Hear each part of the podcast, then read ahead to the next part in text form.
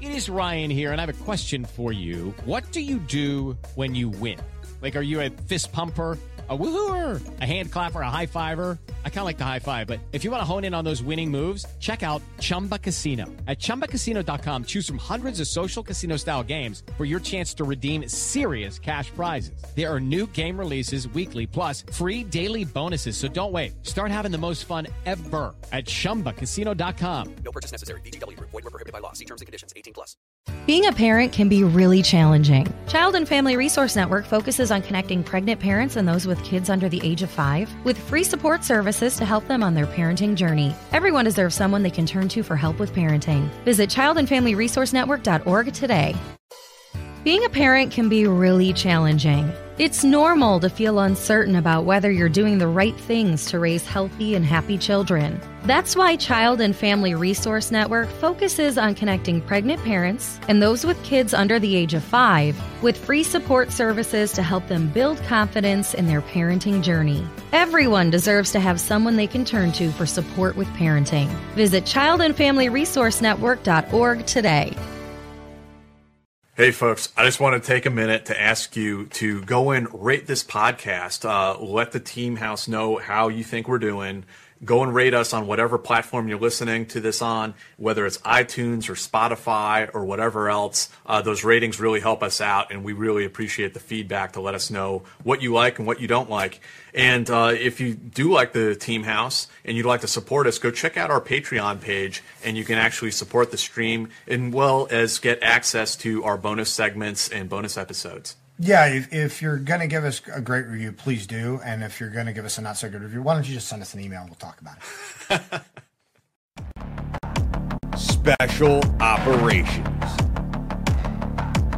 Covert Ops, Espionage, The Team House, with your hosts, Jack Murphy and David Park. Good evening, everyone. Welcome to the Team House. This is episode 149. I'm Jack Murphy here with Dave Park. Our guest tonight is Bill Gage coming at us for a second round. Um, we were going to have Kim on tonight. He had life circumstances intervene, so we're going to have Kim on in August. Uh, Bill was awesome enough to jump in at the last minute. We really appreciate it. Um, we had Bill on our previous episode. Uh, you guys could go check out if you want. He served in the Secret Service and continues to serve in law enforcement today.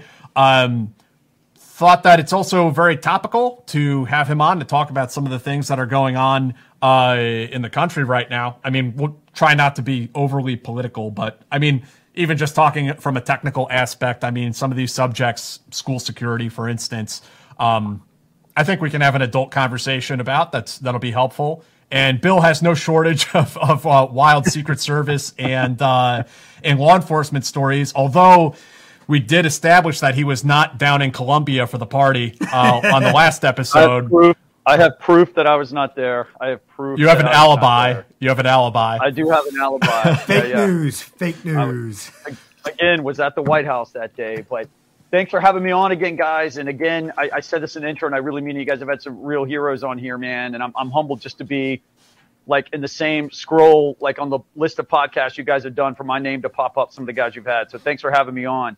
And Dave, Jack said that you specifically wanted to talk about the Britney Spears wedding and the Amber Heard trial. So if you guys, uh, I'll wait to hear what you have to say about those things. Um, yeah, Britney Spears got married. Did she? I don't know. I didn't know this. And Amber Heard oh, had you a guys trial. Know this. I all She- I she got saw married- all I saw was that she's been posting spicy pictures on Instagram. That's all I know about. Yeah, and really, yeah. probably the only thing I care about. She got married and husband number two crashed the wedding, caused a scene, ended No up getting arrested. Yeah. all all on video, of course. That's yeah. that's gangster. That is gangster. So when they said, and- if anybody has an objection, please state it now. Like And that. That was He's when like, I object. that was like the Mustang convertible came crashing through the front door. Yeah, yeah, and you know he's on summer break at Harvard, and he took time off of school. You know, I'm sure he's a real winner. I don't know anything about the guy. I only know these things because my wife keeps me up to date. Um, and she was glued to the Amber Heard trial. I, I don't know. I don't know why, but she was. So I got almost daily updates on the Amber Heard trial. So I only I only saw the memes with that. Yeah, I, I didn't watch. I didn't watch it either. Yeah, I Uh, only saw the memes. I- and, all of my spicy content is is about military, weird military stuff. and and Britney Spears and Britney And, Spears and Britney's photos. spicy photos shows up on my timeline occasionally. Yes. Oh wow, wow, that's in the algorithm. So what are you looking at, Jack? If that's showing up in your algorithm, what are you looking at? I have an alibi. It's for work. He, it's he- for work. he was at the White House that day. Yeah, exactly. Yeah, yes, yes. Hey, let me talk Well, about our, one of our sponsors real quick. Yeah. Um, Boyke's. Everybody uh, who's ever watched us before probably knows we love Boyke's. Um, Bill, have you had uh, Biltong before? I have not. I've had biltong, but I haven't had this brand. It is amazing. If you if you folks out there, uh, guys, gals, uh, folks uh, love beef jerky, you're gonna love Boyke's Biltong even more. It's made in the USA. It's air dried USDA beef. It doesn't have all the preservatives, all the sugar that uh, um, beef jerky often has. 32 grams of protein, zero grams of sugar.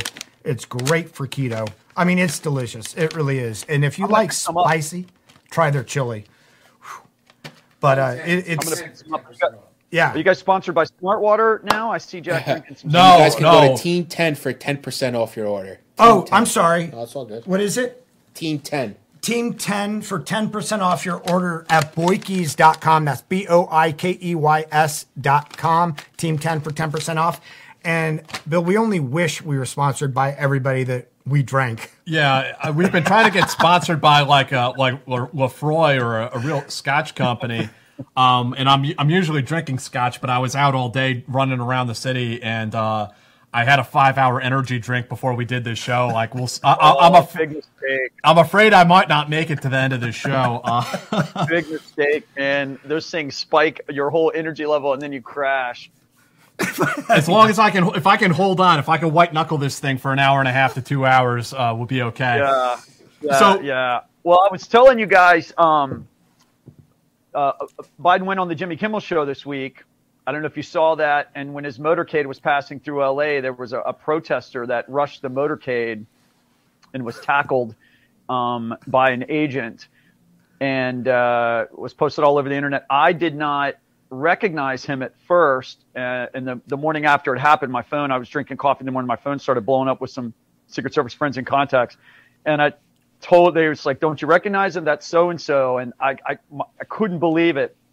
Um, if you guys watch the video, uh, Biden's motorcade, or, or I shouldn't say the motorcade, the motorcade, you know, you guys have ever seen a presidential motorcade? Some of these are 50, 60 cars long Yeah. um, and they used it in some uh, not to get political republicans and democrats are guilty of it but they use the motorcade as like sometimes for fundraisers they'll let like big donors ride in the motorcade so they can say they've ridden in the motorcade I want to ride in the motorcade. Yeah, no shit. I want to ride in that motorcade. staffers local politicians um, uh, and you say you want to ride in it till you've been in one and it's like a slinky all right it's like running in formation um, because especially when you're at the back of the motorcade, at some points you're driving five or ten miles an hour because it's just so long. There's so many cars, Right. And a lot of them there's no need for it.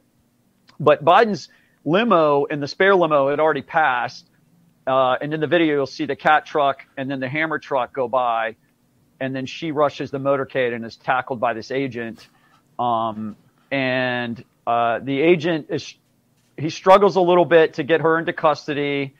She like kind of knocks his hat off and he's having some trouble um, getting her in custody. I don't know if you guys have ever had to get somebody in custody before. It's not easy. That doesn't.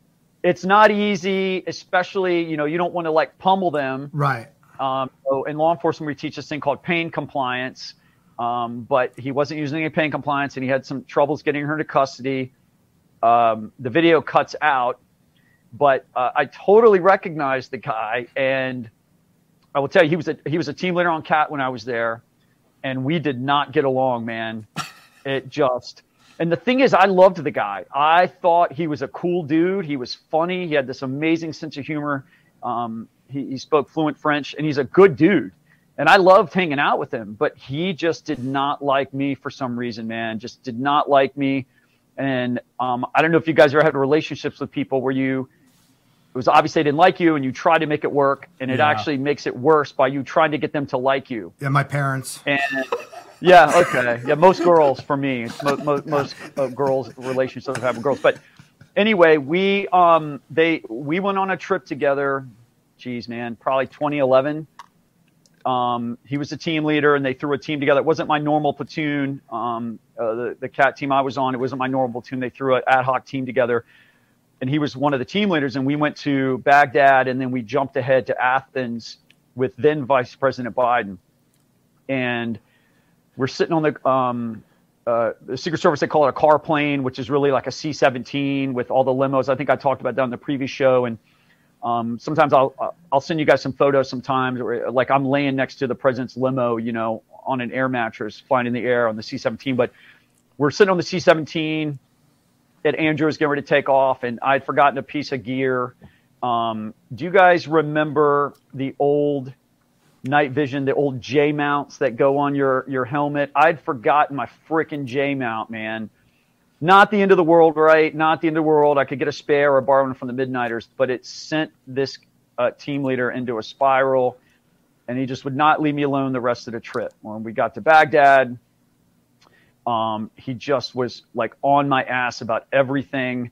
Um, at one point, I, I went to the um, cafeteria at the embassy um, we were, uh, hey, uh, I think I drew the, we drew the midnight shift in Baghdad, and uh, we went to the cafeteria. Then was like open all night, I think, in Baghdad, and you could get rippets and all this stuff. So we went for Oh, like yeah. midnight rations, whatever. Yeah, and came back and he was inspecting my my my M4 and I was like, "What are you doing, man?" he just was on my ass and like I said, I loved this guy, man. I, I thought he was funny. He just had it out for me. And the whole trip on my ass, we get to Athens and um, the way the Secret Service trips um, work sometimes, and it worked this time, is we leapfrog from Baghdad to Athens and we were down for like a day and a half because uh, Biden went to another city. So we were down for like a day and a half doing our walkthroughs and prepping for the visit. And so we were there prepping for the visit. We were doing the walkthrough of the hotel. And he said something. We were, man, all the staff was there. Um, I think the ambassador might have been there.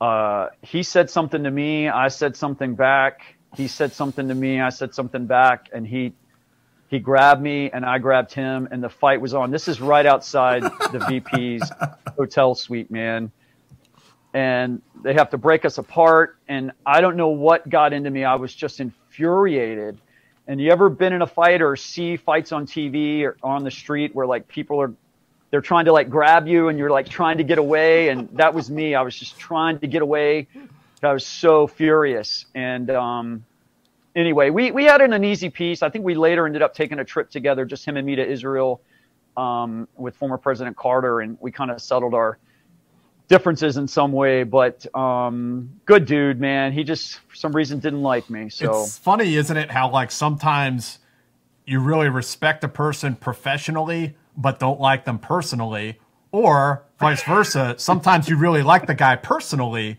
but not professionally.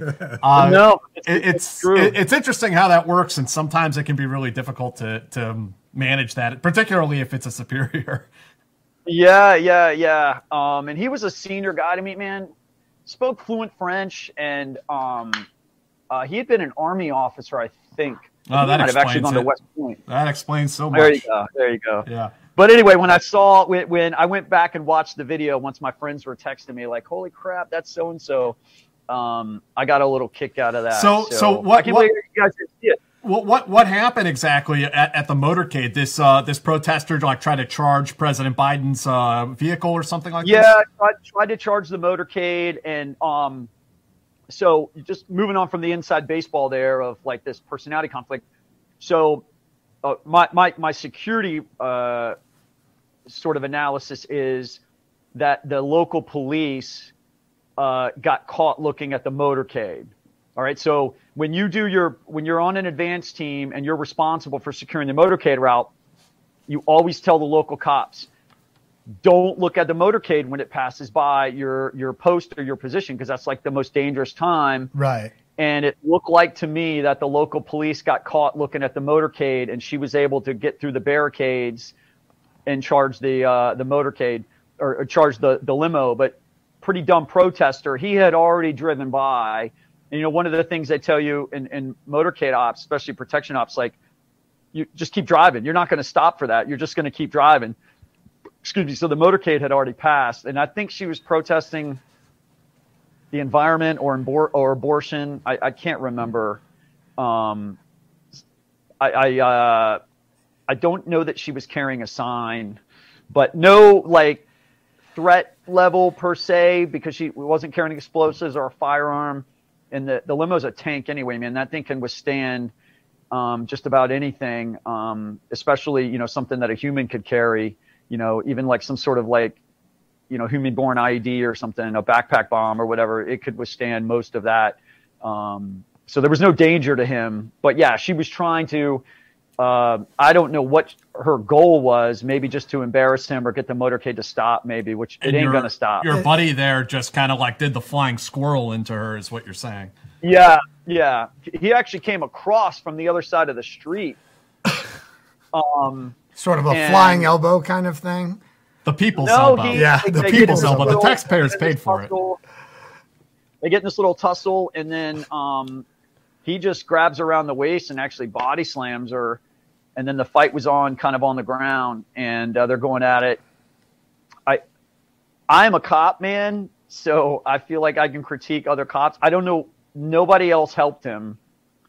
Uh, he was by himself fighting this girl. The other cops are just kind of standing around watching, which in some respects they tell you, um, right, that um, be careful of distractions um, uh, when you're when you're doing protection because that's how w- w- the plot for Malcolm X. That's how Malcolm X was killed. Was they created a distraction? His security team got in on the str- distraction, and then he was uh, assassinated. So they always tell you, you know, d- don't get distracted. If somebody's dealing with something, you you maintain your post. I don't know if that's what the police were thinking, but nobody helped. Um, uh, I almost said his name. I'm not going to do it. Um, helped him when he was uh, struggling trying to get her into custody. Yeah, I don't know. Uh, I mean, for people who haven't actually tried to like detain somebody who is resisting, it's it, it is it's almost. I mean, it. I'm not gonna say it's, it's almost impossible, but it is very hard for one person to do that without using Using the lo- minimal force. without Yeah. using a lot a lot of force. Like it is very very hard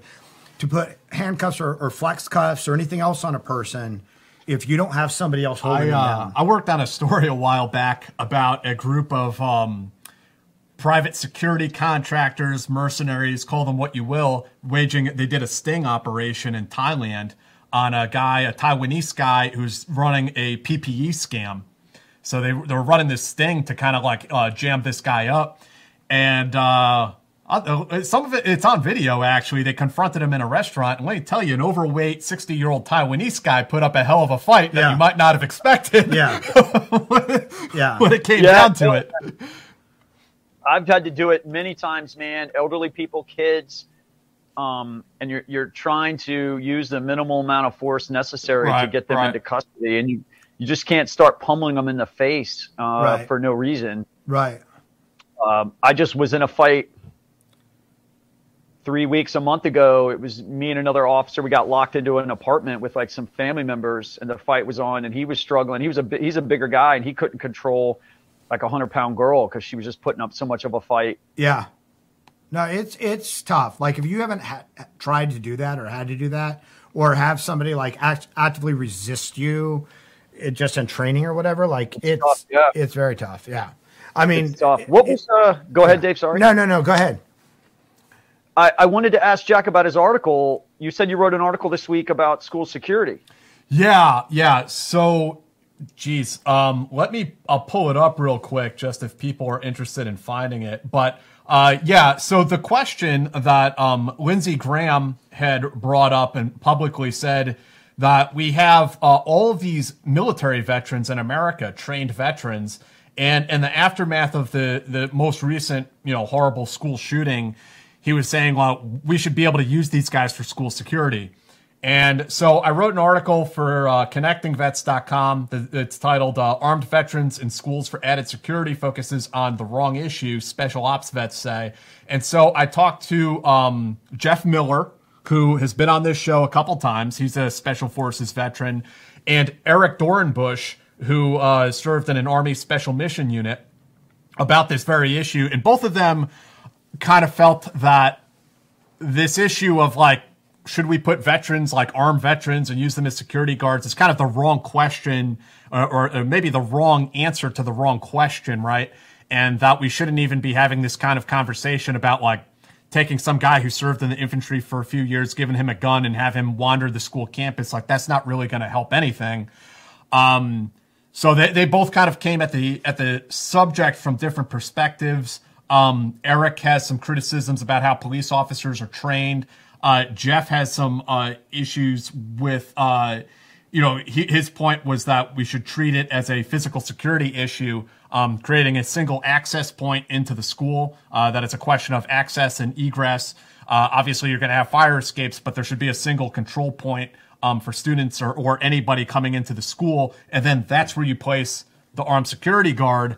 Um, so it's a question of redesigning schools on one hand and then putting the right person at the right place um, at that access point. And that, that was Jeff's perspective. And I think that's, I'd like to hear your thoughts, Bill, but I think that's, um, a lot of people don't like to hear the, you know, let's improve school security. They see that as kind of a dodge from what they see as the larger issue of gun control. I see it kind of the other way around that gun control runs up against these constitutional issues we have the same big argument pro pro and, and, against every single time this happens and then what ends up happening is nothing happens mm. uh, the physical security issue we can address that without talking about gun control and running up against constitutional issues um, i would much rather have that conversation that can lead to some tangible differences in schools nationwide that i, I really believe could save lives and, and absolutely would save lives um, as opposed to what we've been doing which is fucking nothing, frankly. Yeah, a lot to unpack there. Yeah, yeah. yeah. Please start um, start wherever. So, okay, so um, the the schools have got to be secured. I mean, there should be no argument there, right? That uh, single point access, access control.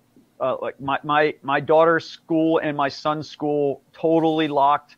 You know, during the school day, you have a, a video doorbell. You have to ring. You have to show your ID to the video to actually gain access to the school.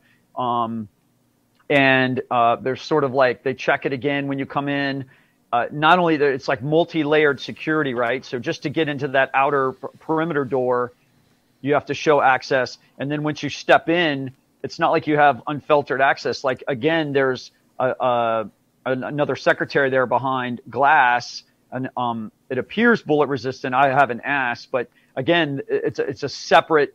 You have to go through another access point that's also controlled by that secretary that buzzes you in to open the door. So, without a doubt, um, that is one of the, excuse me one of the aspects that should be looked at is the school security, as far as the access points.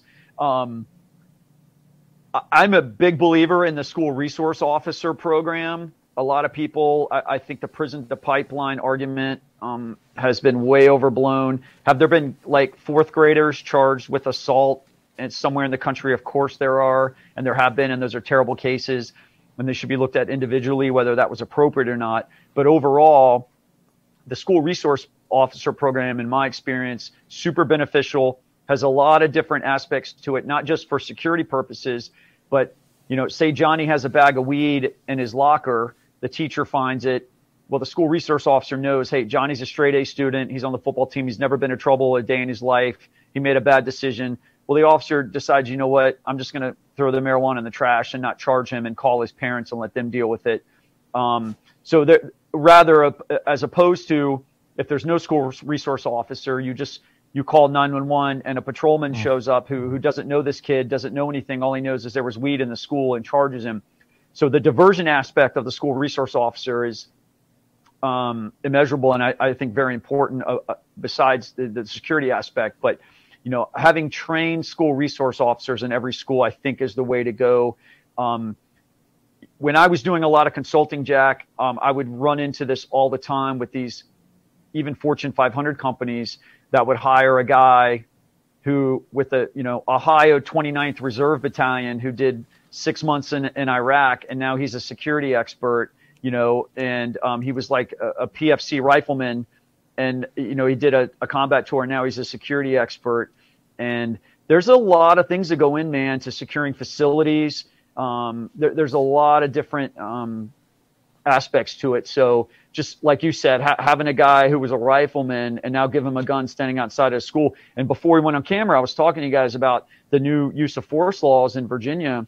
And if you just give a guy a gun and you're like, okay, you're now responsible for school security, and you don't give them any training on use of force legalities, you know, proper use of force. When can you use your firearm? Um, and are you just going to give them firearms, right? Are they just going to have lethal force? Are you going to give them tasers, pepper spray? Um, you know, what if it's somebody who shows up to the school um, who who's not armed that's trying to get access and they only have a firearm? Are they now going to shoot this person? Um, so there, the, I don't think that's the answer either. And you know, and aside, I think you and I have emailed once or twice before, Jack, and it drives me mad. I think you call it the operator aesthetic. Yeah.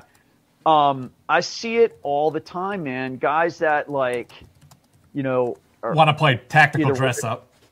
Oh my God, man! You know, when I go to um, one of the gun ranges here, or even there's a very famous store here in, near that that I live near called Green Top, Green Top Sporting Goods, and it's a mom and pop um, sporting goods store. It's massive, and they're line out the door, man, before they ever open. You know, people waiting to get in. It's a really cool store, and the owners are awesome. They do a lot for the community. It's a really great store, but um, I go in there sometimes to either buy ammo or something to go shoot at the range. And guys are in there, man, with dump pouches, you know, on their gun belt, and they got like everything perfect. They got like Crye pants, and I'm like, what are you doing, man? And my point in saying that is that's not the guys you want Yeah. doing school security. And, you know, I don't want to get political here. I think we talked in the opening, Jack and, and Dave, about not getting political, but um, is there really a need for like a 19 year old kid to have 30 round magazines? Uh, You know what I'm saying? Like, I'm sure you guys have been to a range before. I've been to a range many times to shoot and to, to brush up on my firearm skills. And the guy next to me, you know, some 19 year old kid has an M4 with all these 30 round mags, and he's shooting a target at like the five yard line, and he's just emptying mag after mag after mag. After, I'm like, what are you doing? What is that sports shooting? Like, I don't even know what that is. So, you know, I don't want to get into a gun control debate because I am a supporter of the Second Amendment, but is there really a need to have a 30 round mag? It, it's it's a I mean it's a really nuanced. I mean obviously when you when you say it like that you're right, and you're also a, um, a supporter of this. Like it becomes a very nuanced issue, and I think there are intelligent discussions that can be had about it. But unfortunately, sort of in our political environment, those aren't those are never the discussions that are had. Right? Yeah. yeah, and I say this. Go ahead, Jack. I don't mean to interrupt.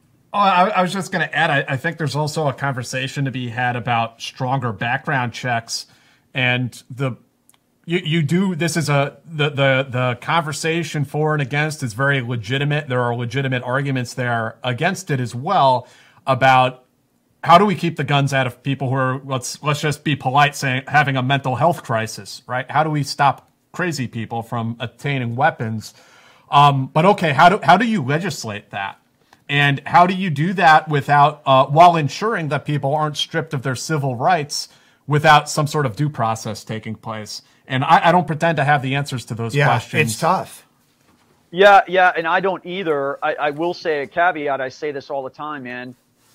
Judy was boring. Hello. Then Judy discovered ChumbaCasino.com. It's my little escape. Now Judy's the life of the party. Oh, baby, Mama's bringing home the bacon. Whoa, take it easy, Judy.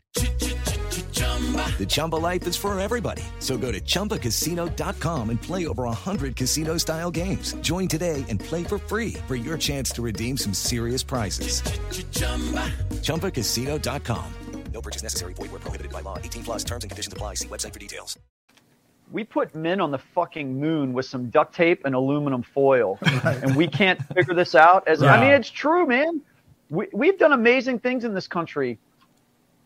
I can find out every piece of information ever created in the history of man on this iPhone, and we can't come together and figure this out. Um, so specifically on your point about mental health, Jack, it gets confusing, right? Because say I'm in a tumultuous relationship with my wife, and um, which I'm not. I'm in love with my wife. Pictures over here behind me. But um, if I'm in a tumultuous relationship with my wife, we're on the we're on the outs, and she decides to fuck me, and she calls the cops and says, "Oh, he says he's going to go shoot up a school. He's going to kill himself." The cops only have her side. They they show up. They take me into custody and, and say I'm a, a lawful gun owner. What is my recourse? Right. to right, what is my due process to say wait Yeah. a sec that is not true Right. um, or you know say when i was 15 my girlfriend breaks up with me and i told my parents i wanted to commit suicide because i was so distraught over this relationship. I go to counseling. I realized like you know it was a one-time thing. It was a youthful sort of hormonal thing. I get mental health treatment and I, I live to be an adult and I'm fine. And I turn 30 and I decide I, I want to, you know, buy a Glock for home protection. Should I be prohibited from that? I mm-hmm. mean, these are that it gets complicated, but again, we can figure this out as a country, man. And I, I think some of the people that are the biggest Second Amendment supporters are the operator aesthetics, man. You see it all the time. And I'm like, guys, you're not and i've had this argument with my sister because she want she wants us to be like australia right? Like you have to turn in your gun outlaw guns no guns. And i'm like what if you're a rancher in wyoming? And some of these ranches you could be 30 miles from your ranch house. I mean these are massive ranches mm-hmm. Um, i think you should be able to have a 30 round mag and a you know if you live on a ranch in wyoming um, but if you're some suburban kid who plays Xbox all day and you know is a barista at Starbucks or something, do you really need a 30 round magazine? I would argue no.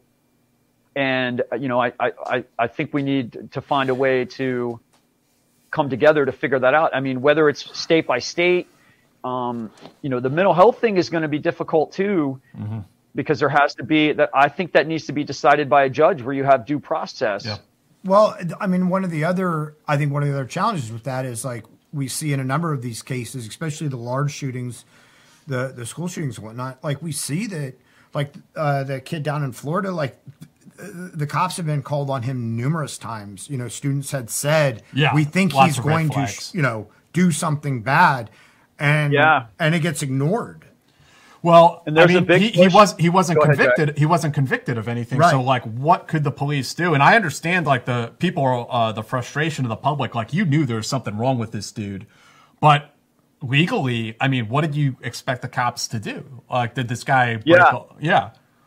mental health is a civil process it's not a criminal process and i deal with mental health every single day i'm at work sometimes multiple days and it's it's not a criminal issue. There are people out there that have serious mental health issues. It's not their fault. You know they don't choose to be mentally ill and we need to get them to help whether that's medication uh, seeing a, a psychologist or psychiatrist. However there's been a big push in psychology and psychiatry in the past 30, you know, 40 years to deinstitutionalize people and let them live a free life at home. And it sucks, man. I'm sorry, but there are some people that really should be in an institution. It's not their fault. Um, they just don't, we, we can't allow them to live in a free society. And those are hard questions that, you know, we, we need to look at. But, you know, you're exactly right, Jack. And I was going to get into this a little bit uh, with your talking to you about your article, but um, you know, the Secret Service man was at the forefront of this long before it was sexy. Okay, uh, the National Threat Assessment Center, the NTAC, the Secret Service developed this in the in the late '90s. They came up with this profile of a of a of, of a school shooter back in 2003. You guys can remember back in the dark ages in 2003, um, and they came up and, and basically that that prototype, that profile of that shooter, it's the same in every single one of these, man. You can plug and play Virginia Tech, Parkland, Aurora, um, um, the what was it in Texas? Uribe? Am I pronouncing that right? I believe so. Yeah. Oh, what did he say? It was uh, Uvalde. Uvalde. Uvalde. Sorry, Uvalde. Those are plug and play, man. It's all the same. It's somebody with a diagnosed or undiagnosed mental health condition, some perceived grievance on on um, either a family member or somebody at at the place. So we we know what what um what these shooters look like, what their background is, what they're suffering from, and why we can't figure that out. I, I don't know. And I, I think right now you have extremes on both sides, right? You have people from the Second Amendment are like, don't take my guns. And you have the other side that's like, oh, it's not about mental health. It's not about school security. It's about the guns.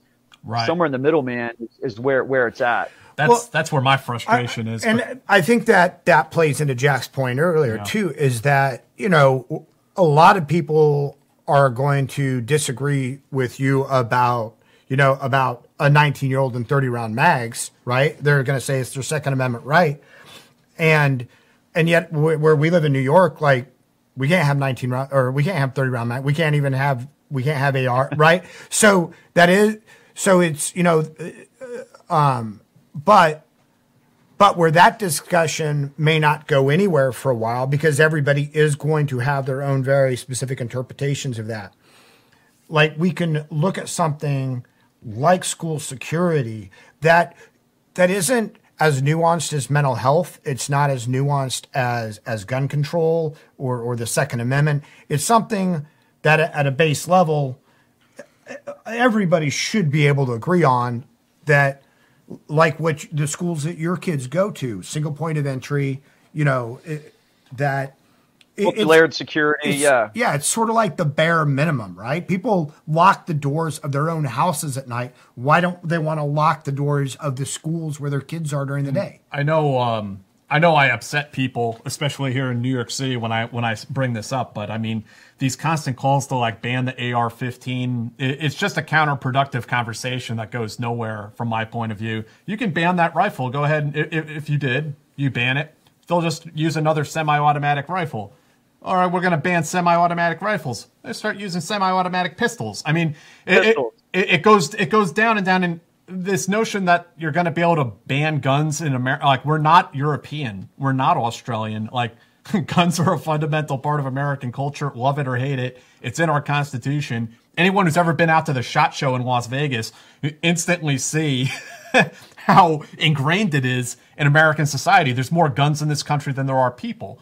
And that's just it's not going to change. Like we're not going to become you know, the UK. Um, that's not going right to happen. and i think the answer is just keeping the guns out of people that shouldn't have them and then you know we we, we figure out as a country like what isn't acceptable Being a parent can be really challenging. Child and Family Resource Network focuses on connecting pregnant parents and those with kids under the age of five with free support services to help them on their parenting journey. Everyone deserves someone they can turn to for help with parenting. Visit childandfamilyresourcenetwork.org today. Being a parent can be really challenging. Child and Family Resource Network focuses on connecting pregnant parents and those with kids under the age of five with free support services to help them on their parenting journey. Everyone deserves someone they can turn to for help with parenting. Visit childandfamilyresourcenetwork.org today. Being a parent can be really challenging. Child and Family Resource Network focuses on connecting pregnant parents and those with kids under the age of five with free support services to help them on their parenting journey. Everyone deserves someone they can turn to for help with parenting. Visit childandfamilyresourcenetwork.org today. I, I mean the the the uh, the, the the Clinton uh, crime control bill. I don't know if it the was called assault the weapons crime control ban. Yeah. The assault weapons ban um, limited what was it? Twenty rounds. Oh, I can't remember the stipulations, but there were magazine limitations and pistol grip limitations and stock and all kinds I of think silly that's shit. perfectly acceptable. You know, listen, I'm in law enforcement, man. I've been most of my adult life, um, and I don't run around unless I'm at work with a 30 round magazine. Like I just don't do it. I mean, you know, I, I I'm frequently armed, almost always off duty, and I always say this, uh, and especially I, when I'm teaching younger police officers, I tell them, listen, I'm not getting involved in anything off duty unless it's threat condition midnight, man. Like, you know, uh, like something is going on that my life is threatened. Other than that, I'm going to be a great witness. You know, if there's an active shooter or something, I, I, I'll take action. But anything else, I'm just going to retreat and be a great witness, man. I'm not going to get involved in anything. I'm going to let the uniformed police respond. And, and I'm a police officer. So, you know, the why you need a 30 round mag, um, I just don't get it. Or why, you know, you want an M4 because it's cool, man. You want to go shoot at a range. I, I guess I, I just, um, I only know cops. That's all I've ever known most of my adult life. So I don't know what it's like to, you know, just go shoot an M4 for for fun. You know, I, I don't know what that's like, but do you need it? Is it that much fun for sports shooting? I don't know. I mean, both you guys have been in the military, so you, you know. I, I mean, do you have friends that aren't I, in law enforcement that just go shoot for fun? I, I do. Um, you know, I, I personally don't. I mean, if I live someplace, you know, where where that were possible, maybe I would. I'm not sure.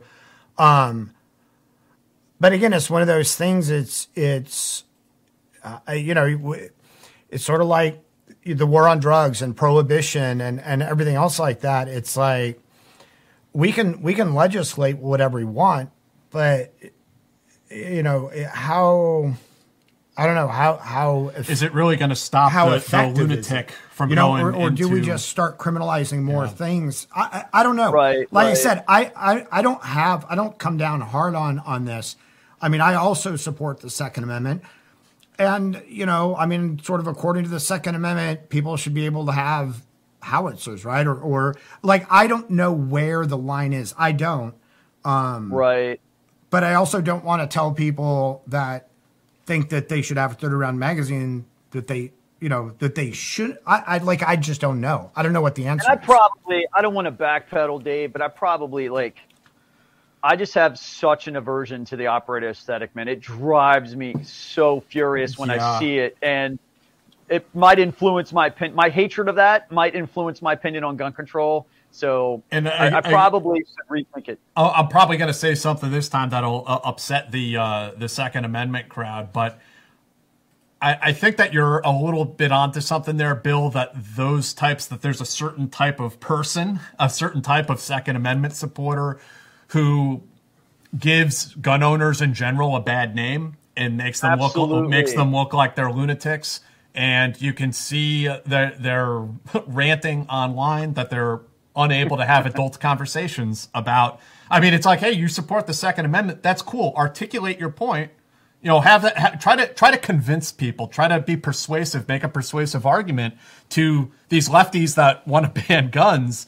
Um, because I mean, just like ranting and raving is is just making yourself look like a lunatic. Like, please, please stop. You're making us yeah, all look like idiots. It's tough because you can't just say, "But my guns," right? Because right. again, if we take the Second Amendment to the to its logical conclusion, there shouldn't be a ban on any, like on any type of weaponry or or, or right right. I, I mean, almost and but it it also doesn't help like the progressives or the liberals or whomever else when when they don't when they don't even understand weapons at, oh, a, yeah. at a basic function.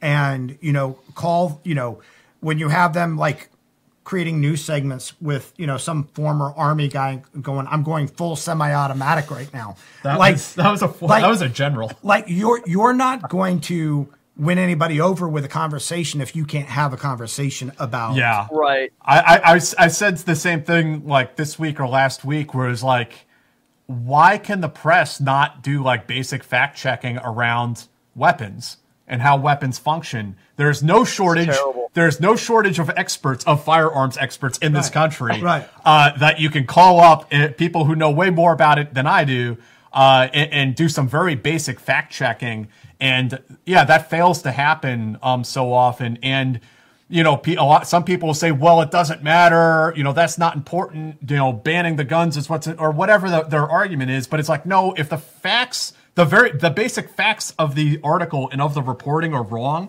it discredits all of the reporting. The entire, um, yeah, it, it, that's right. That's, I'm not a reporter, you are, Jack, but it does discredit the whole, the whole report. And I, totally agree with you guys. I have heard the term AR-15 on every single news report for weeks now. It's AR-15, AR-15, AR-15, and some of the experts they've had on um, some of these news programs, you know, I, I, saw one where they they had this guy who was a firearms expert and you know no law enforcement background, no military background. He just had like the highest level of NRA training. And I'm not here to, um, I'm not like talking bad about the NRA, but you know here this guy's talking about what it's like to draw his weapon on somebody and you know he may know like academic knowledge of firearms but to speak on actually like use of force encounters or deadly force encounters or what kind of firearm you might need Um, I don't know that this guy was qualified. I, I think a lot of times the military just, or sorry, the media grabs Right. anybody to put him in front of the camera. And so um, I did want to move on and talk about the police response in Uvalde because I Yeah, think yeah, me too. really. Me too. Yeah. Um, like I'd like to hear your thoughts about. um, hear- I mean, I don't know if you have any insider baseball on that. there's there's an investigation ongoing, of course, but I I, I want to hear your thoughts, Bill, and I, I think I, I'm interested in active shooter protocols and SOPs, um, and whether, whether or not they were followed in, in, in this instance. Absolutely. Do you guys need a sponsor break? You want me to, to go? I think we're are, are we, good? no, we're we're good, Bill. We're good. okay, all right, man. Um, yeah, so um, as I mentioned before we went live, Jack, you guys mind? I'm going to open up No, another please. beer, man. Yeah, go ahead. I haven't had a beer in like nine days, so um, It's all, Yeah, it's, so- it's house is been the all right it's all time. been it's been all Jameson since then. No, I, I had a bad experience about nine days ago, which um, was some beer, which means I had way too much of it with a friend, and I swore off alcohol during my 3 a.m. hangover. Um, so I'm I'm back. I'm back in the game, baby. But um, We're glad yeah, we can so be when that I- bad influence for you. Yes, yes. I'll blame you. So my wife yells at me when I'm tipsy after the podcast. I'll, I'll say it was Dave's fault. Um, yeah. So uh, as I was mentioned before, we went live, Jack. There, Texas State University has been at the forefront of this. They have been for several years. They have a program called ALERRT, and the ALERRT program has been phenomenal. It's revolutionized, changed law enforcement. Uh, the original doctor, academic doctor that came up with that has since retired. They have a new guy uh, over at Texas State, but um, it revolutionized law enforcement, and it was the response, how law enforcement treats the response. Everybody knows before Columbine, it was like isolate, contain, and call you know additional resources, and now it's go to the threat, um, you know, address the threat, sort of the find fix, um, finish kind of deal. Um, uh, ALERRT is kind of actually there's actually an additional um, next step that's kind of slowly catching on around the country called Rescue Task Force, where after the threat is knocked down, you know, the active shooter is is neutralized. Now you have the follow on where you've got to now come in and clear the building or the structure, and you're going to have embedded fire rescue personnel.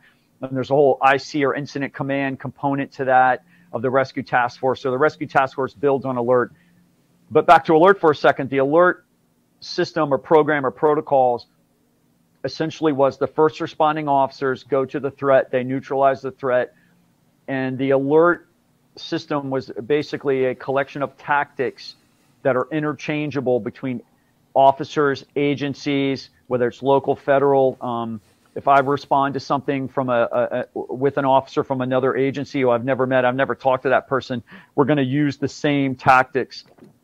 Uh, a lot of officers, I shouldn't say a lot, some officers, especially those with a tactical background, really have a lot of heartache with the ALERRT tactics.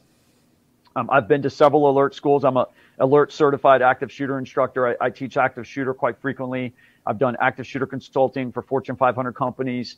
Um, I'll, I have some stories that I wanted to bring up for this when we a little bit later, but uh, I don't know if you guys remember from your your Ranger days and even the Green Beret days, Jack, but you know, ALERRT has a very simple CQB tactic: the two in, two over. Your uh, threshold clearing. If you guys know what that what I'm talking about, it's the threshold clearing: two in, two over. You clear the room. Uh, there's formations moving down the hallway. It's it's a very choreographed, methodical way to clear a structure.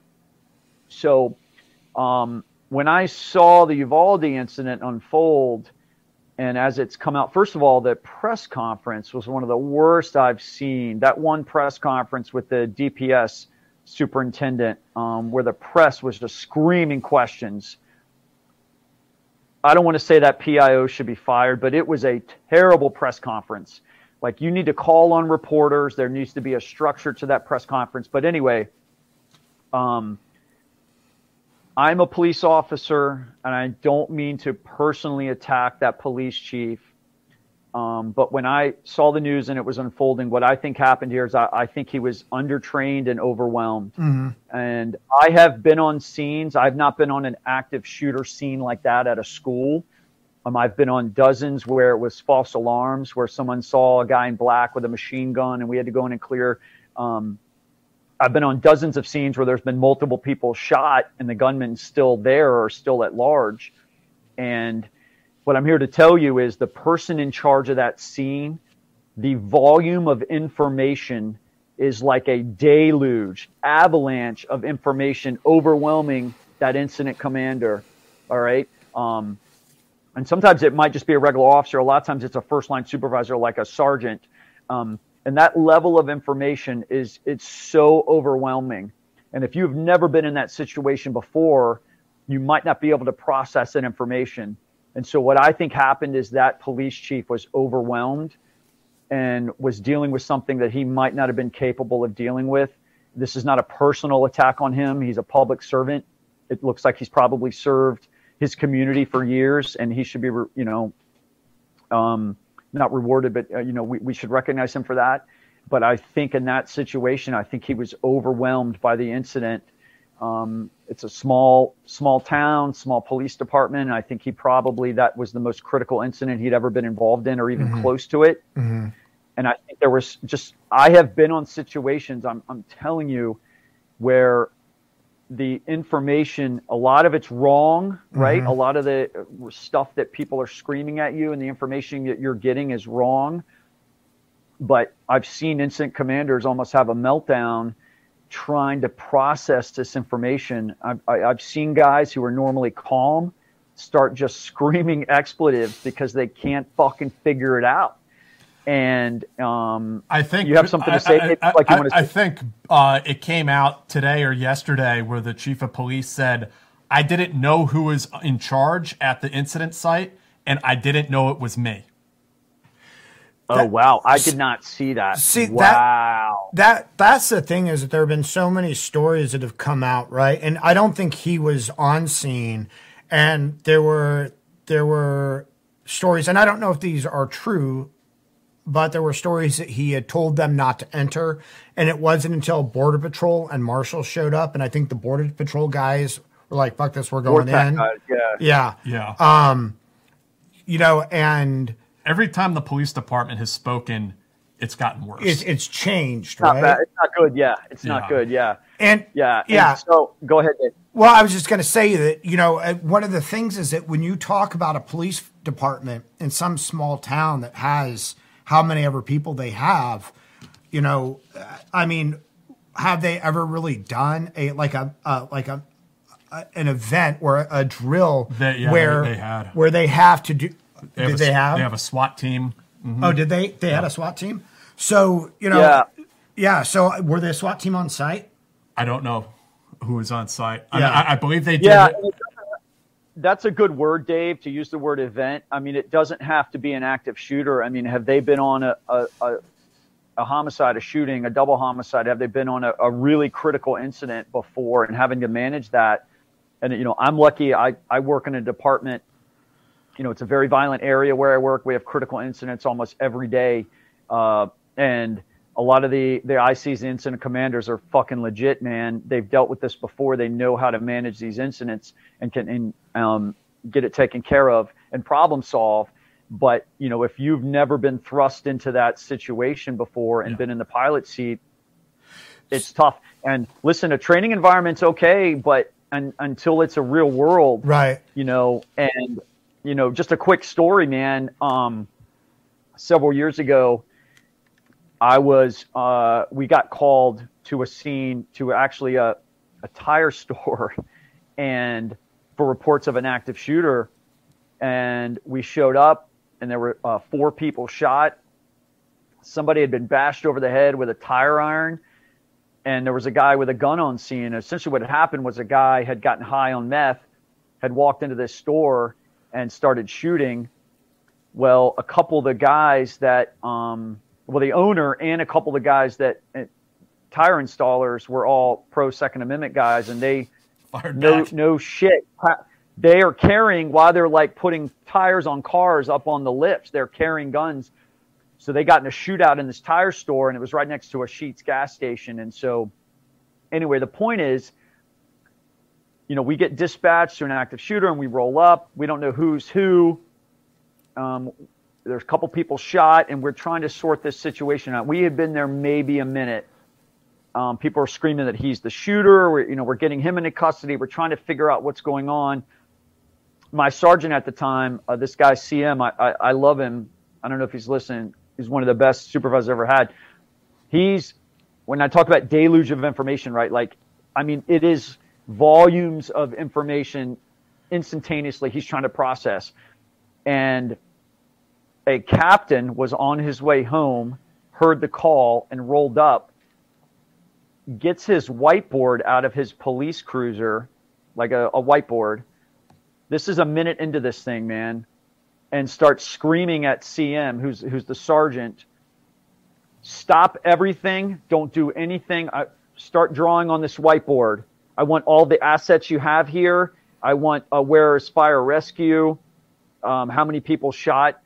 And I remember CM telling this guy, like, I don't fucking know, man. Just put your whiteboard away. Like, we are trying to figure this out. Right. And so you have two sides of the coin there, right? Like, so that captain was trying to do paralysis by analysis. And the sergeant saying, like, bro, we've been here 30 seconds, man. Right. I, I don't, I have nothing for you. So I think down in Uvalde, I think there was so much information to process. And I think he was just overwhelmed. Now, whether I, this is my personal opinion, I don't think that's criminal. I don't think you can fault the guy for that. That just was, you know, the wrong guy for the situation. I don't think that's criminal, man. I don't think he should be. And I think the DOJ is investigating, right? Uh, I believe so. yeah, I think so. Yeah. Well, the question I have because I don't know what um, if there are federal guidelines for active shooter, especially in school or whatever, or or if they're all local. But first, well, first off, how can how how can somebody be an incident lead, you know, commander or or you know the leader? If like they should be informed of what's going on, but if they're not on scene, they shouldn't be making decisions. And No, what- and that's right. and and what's the policy, especially when you do have an active shooter, and especially in a place like a school? Does the first police car that roll up should they go in? Do they wait for more? Like how long do you wait? How like when when time is that critical? What's the policy? Because an incident commander sort of implies that there's a task force to be commanded, right? But in a situation like that, when when police are just rolling up as quick as they can get there, like what what's the what's the thought on that? So the so the incident, the incident command process, the IC process, and I'm really getting in the weeds here, guys. Like that is a, a thing developed by FEMA. Believe it or not, uh, IC stuff was not developed as a result of an active shooter. It all came out of September 11th in the response to the Pentagon, Right. Because there's so many agencies, fire agencies, responding to that. And one of the after actions that came out of the Pentagon was you have di- different fire and rescue units doing their own thing and so that was developed by the Alexandria Fire, De- or sorry, the Arlington Fire Department developed the incident command procedures. And there's a whole, there's different levels of classes you can go to, and it's pretty standard throughout the whole country. The IC system, you guys can Google it. There's like level one, level two. I think I'm level two maybe, which is like the super basic. But um, uh, essentially, it doesn't matter, Dave. According to the IC principles that every local agency has adopted in the entire country, um, if I show up, Bill Gage can take command of a scene until I'm relieved by somebody. So it doesn't matter. Rank doesn't matter in the incident command. It's more um, locality based. So, um, you know, I'm not going to say where I work, but where I work, if there's a, a major incident and I'm one of the first officers there, I, I can take command until I'm relieved by somebody senior. So I'd heard that in Uvalde, it was a multi-agency response, and so Uvalde, whoever from Uvalde should have said, "I have command," and that's actually, it's super cheesy, uh, but per the FEMA guidelines, the incident command, you're supposed to say that on the radio. Actually, I have command. You're supposed to say your unit number, where you're from, and I have command. It lets everybody know what's going on.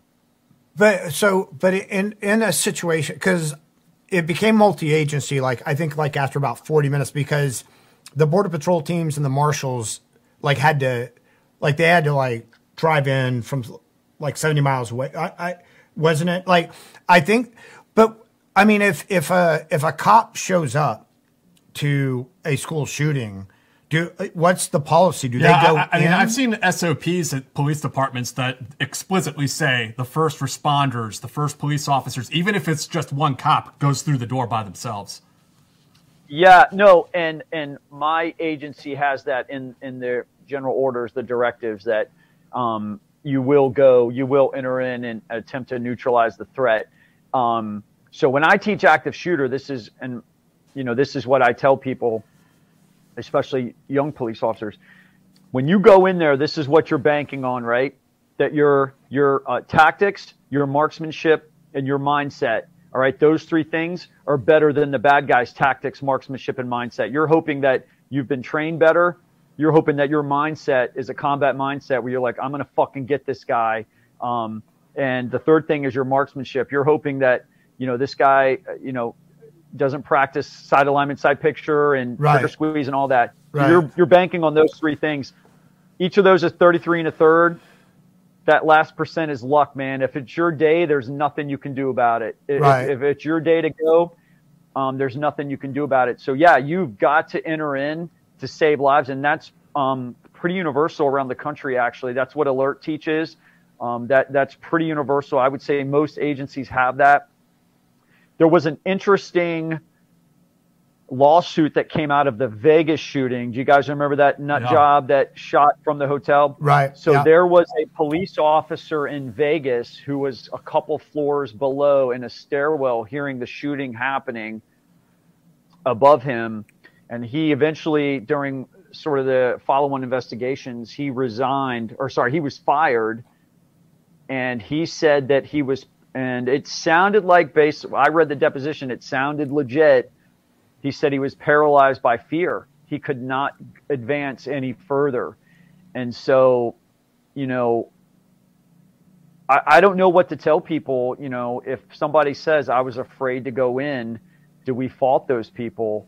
Yeah. Um, listen, I'm afraid every fucking day I go, man, I work in a very violent jurisdiction.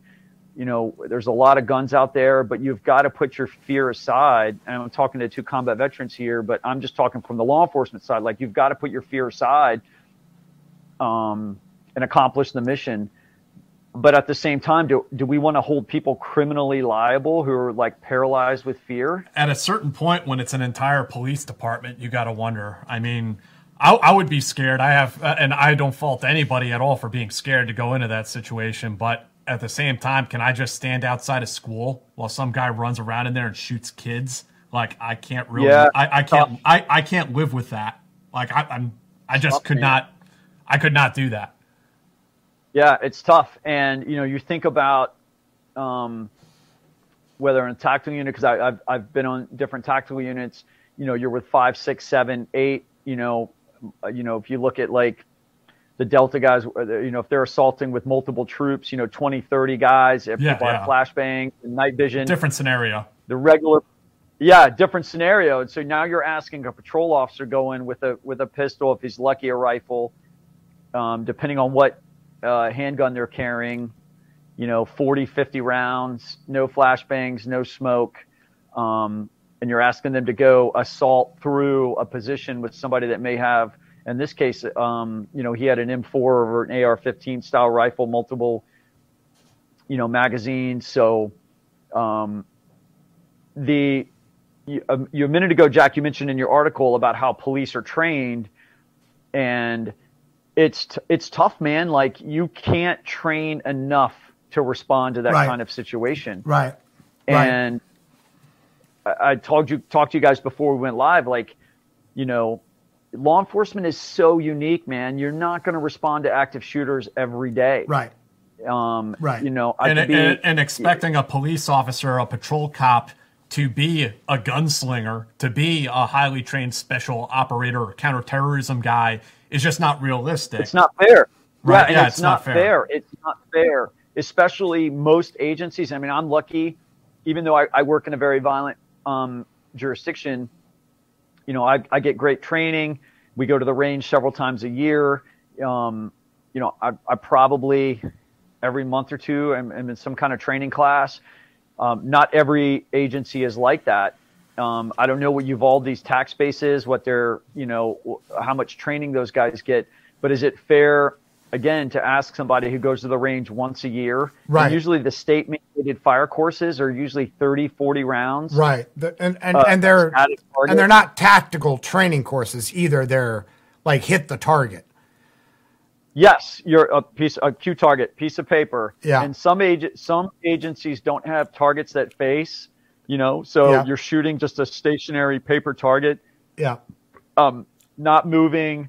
You're not doing minimal CQB work if you're lucky. So, you know, is it fair to ask people? I'm going to give you minimal training, but then I'm going to expect you to go assault this gunman who's Right. actively firing. I, I mean, and, and I, at the I- same time, we're giving police officers AR-15s. We're giving them MRAPs. We're giving them all these like previously would have been, you know, people talk about the militarization of the police. We're giving them all the Right. toys. We're giving them the funding. Um, but is the training always Useful. there? Right. And when I when I when I interviewed uh, Eric, um, and, and maybe we should have Eric. I can ask Eric if he'd like to come on and speak to this himself. But uh, he had a real problem with that. That the police are undertrained. He feels uh, that they rely too much on simunitions, uh, which for people who don't know, it's like paintballs um, in training for active shooter scenarios. And he's a big advocate of live fire. Um, so that officers yeah, are yeah. not hearing live rounds for the first time during a critical incident like Yeah. this. Um, what do you think, Bill? Is there a problem with? Uh, I've heard many different excuses or different reasons. I mean, is there a, a problem, or are there some? What are the institutional hurdles that have to be overcome to get the police officers um, to the level of training um, that maybe we would like them to have? Uh, yeah. Cashola. Yeah. money. Yeah. That's the first one is money, and the second would be mindset of um, the leadership. And so, you know, that type of training costs money. And, you know, a, a couple years ago, a friend of mine and I, uh, uh, most special operations, um, whether it's SEALs, uh, Delta, Dev Group, the Tier One guys. I don't know what you guys did in the regular Special Forces, Jack, but um, like the SEALs, don't they do an 18 month workup and then they're deployed for 18 months? Does that sound right? Um, they definitely, they or for six definitely, yeah, they definitely do an extensive work uh, workup. In SF, we called it PMT, pre-mission training, and then you have a course like Okay. uh, Cephalic, which is like four weeks, five weeks of urban combat, urban and CQB combat. Um, pretty and, and to give a cephalic course to law enforcement officers or a, a, law enforcement version of that, yeah, I imagine that would cost a hell of a lot and of money. And not just the course, but there's maintenance, right? I mean, I would say that and- like yeah. rangers, an individual ranger will shoot more in a week before they like in their train up. They'll shoot more than a, in a week than most cops get Oh, to shoot in a year. easily. You know what I mean? Yeah. Yeah. So it's yeah. un, it's so unfair. yeah. my point is that um, when you get taken off the street to go train, Right. guess what's happening? Nobody's People on the are still calling 911, man. Right. People are still are like, you know, Right. uh, so and so's been shot. Like my husband's beating me. Like the calls still keep coming. So, you know, not only is it money, institutional mindset from leadership, both from like mayors, city council, board of supervisors, whatever. It also, I mean, you would have to expand the size of law enforcement um, to get to be able to have coverage. So the 911 calls would still get handled by people go, you know, to two, three day, four day courses. Um, and I think it's doable. A, a friend of mine on KZ, we, we came up with this concept um, because uh, I think the HRT guys kind of follow a Delta model, if I'm not mistaken, and they maybe it's changed, and I I could be all fucking out of whack here, but I think it's like uh, six weeks of training, six weeks deployed, and then it's like six weeks, or maybe it's three. I think it's three months. Three months of training, three months uh, like deployed or ready, and then three months where you're like in a support role. And so, if law enforcement could come up with a system where it's like you're working for you know three weeks, it's three weeks of training, whether that's driving, shooting, first aid, CQB, um, and then you go back to the street instead of the cycle now where you know training in law enforcement. I have to be honest. I mean, I, I luckily I work in a great agency with a lot of money, we're it's very violent. We get a lot of great training, um, but in a lot of agencies, training is is not looked at. It's looked at a waste of time. Right. Um, you know, you're, it, it, it screws your coworkers because now they're out handling calls for service. Right. Um, so it's not looked at positively. And the other thing too is, in some respects, law enforcement hasn't always reached out to the best trainers. Right. You know, we regurgitated, we've hired trainers that just regurgitate stuff that they've heard that they've not experienced before. Um, we need to do a better job of hiring better trainers. Right. Yeah, I mean, because the I think that like your idea is great, and people would have to be willing to say, okay, we need to increase our police force by three. You know, three. We need it three times larger so that we can have this cycle, so that they can be trained. And for and for police officers, we're not just talking about firearms training, but we we're talking about negotiations. We're talking about you know, uh, It's uh, mental health. I mean, police officers often get uh, very little um, training in how to deal with with the mental health stuff. Uh, I mean, whether it's for themselves or for the public that they have to engage yeah, with. Yeah, yeah. There, there's a national there's a national program called CIT, Crisis Intervention.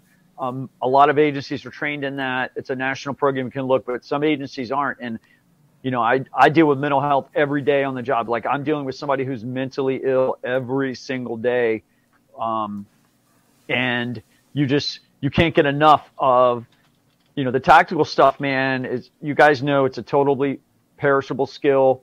And there are cops that I, I talk about this sometimes when i'm doing, training. There are people who are not skilled in firearms. They're intimidated by firearms and they just want to go to the range get it over with. The state mandates a 70% score um, on a 50 round course. They just go they shoot their 70 they hope they never have to draw their gun again and they drive home. And, you know, we need to change that mindset in law enforcement if we can. Yeah, and I mean not to excuse the police officers in this specific instance if they did something wrong, which I think the investigation will will will we'll read that when it's complete. But um, we throw a lot at cops. We expect a lot. We expect them to resolve all of these different issues that we have in society, um, from some guy having a mental breakdown to uh, Domestic uh, uh, abuse, domestic child abuse, abuse, to to a you ho- know. to a hostage barricade Yeah. situation. It's a lot. yeah, Yeah, it, it's it's a lot, man, and I'm a big proponent. There are a lot of stuff that I, I should not be responding to. There are a lot of mental health calls I go on that somebody who's unarmed, A shrink. who's a, a trained mental health worker, can handle Yeah, yeah. that. There's no reason that I'm involved in that. Um, but how like So- how do you know that? Like how does nine how does nine nine not one how would they know that when they got the call and dispatched it? well, if I call 911, Dave, and I say, "Hey, you know what? I'm having a bad day, and I'm I'm thinking I'm going to kill myself. I'd really like to talk to somebody." Oh right, okay. That happens. Every see- that happens every day where I work, I see what and there saying. is no need for a police response for that. Right. That is something we can put somebody on the phone with a mental health worker. Mm-hmm. Um, we can have a mental health worker respond, and a lot of cops are like, "Oh, well, what if they're armed? You know, oh my God!" And and there there are some safety concerns that we would have to address with that, but for the most part, there are a lot of mental health calls that should not, and this is not just true where I work. I mean, this is nationwide. There are a lot of mental health calls that should not involve the police. And frankly, there are times, you know, my agency, as busy as we are, we still get my 11 year old won't go to school. My 11 year old, um, you know, um, you know, hid their cell phone and won't give me the cell phone, won't give me the code to their cell phone. Like we still get as busy we are with the shootings and the violence. That should not be a police response. I'm really an out of control nine year old. do you like, have why to- am I responding? Do you have to respond to those calls then? Unless the supervisor comes on the radio and says we're not going to that yes. Now Wow. my agency's trying to get better at that. We, we have a committee and the chief is really trying to work on getting us to not respond to those types of calls. Um, and nationwide there's a real push for that. Um, and there's a whole separate conversation man. There, there's like some case law that came out in the 60s 70s called the community caretaker doctrine where the courts decided that the police had to respond to these things, they had to problem solve. And so for decades, the police felt like they had to go, they had to solve this problem.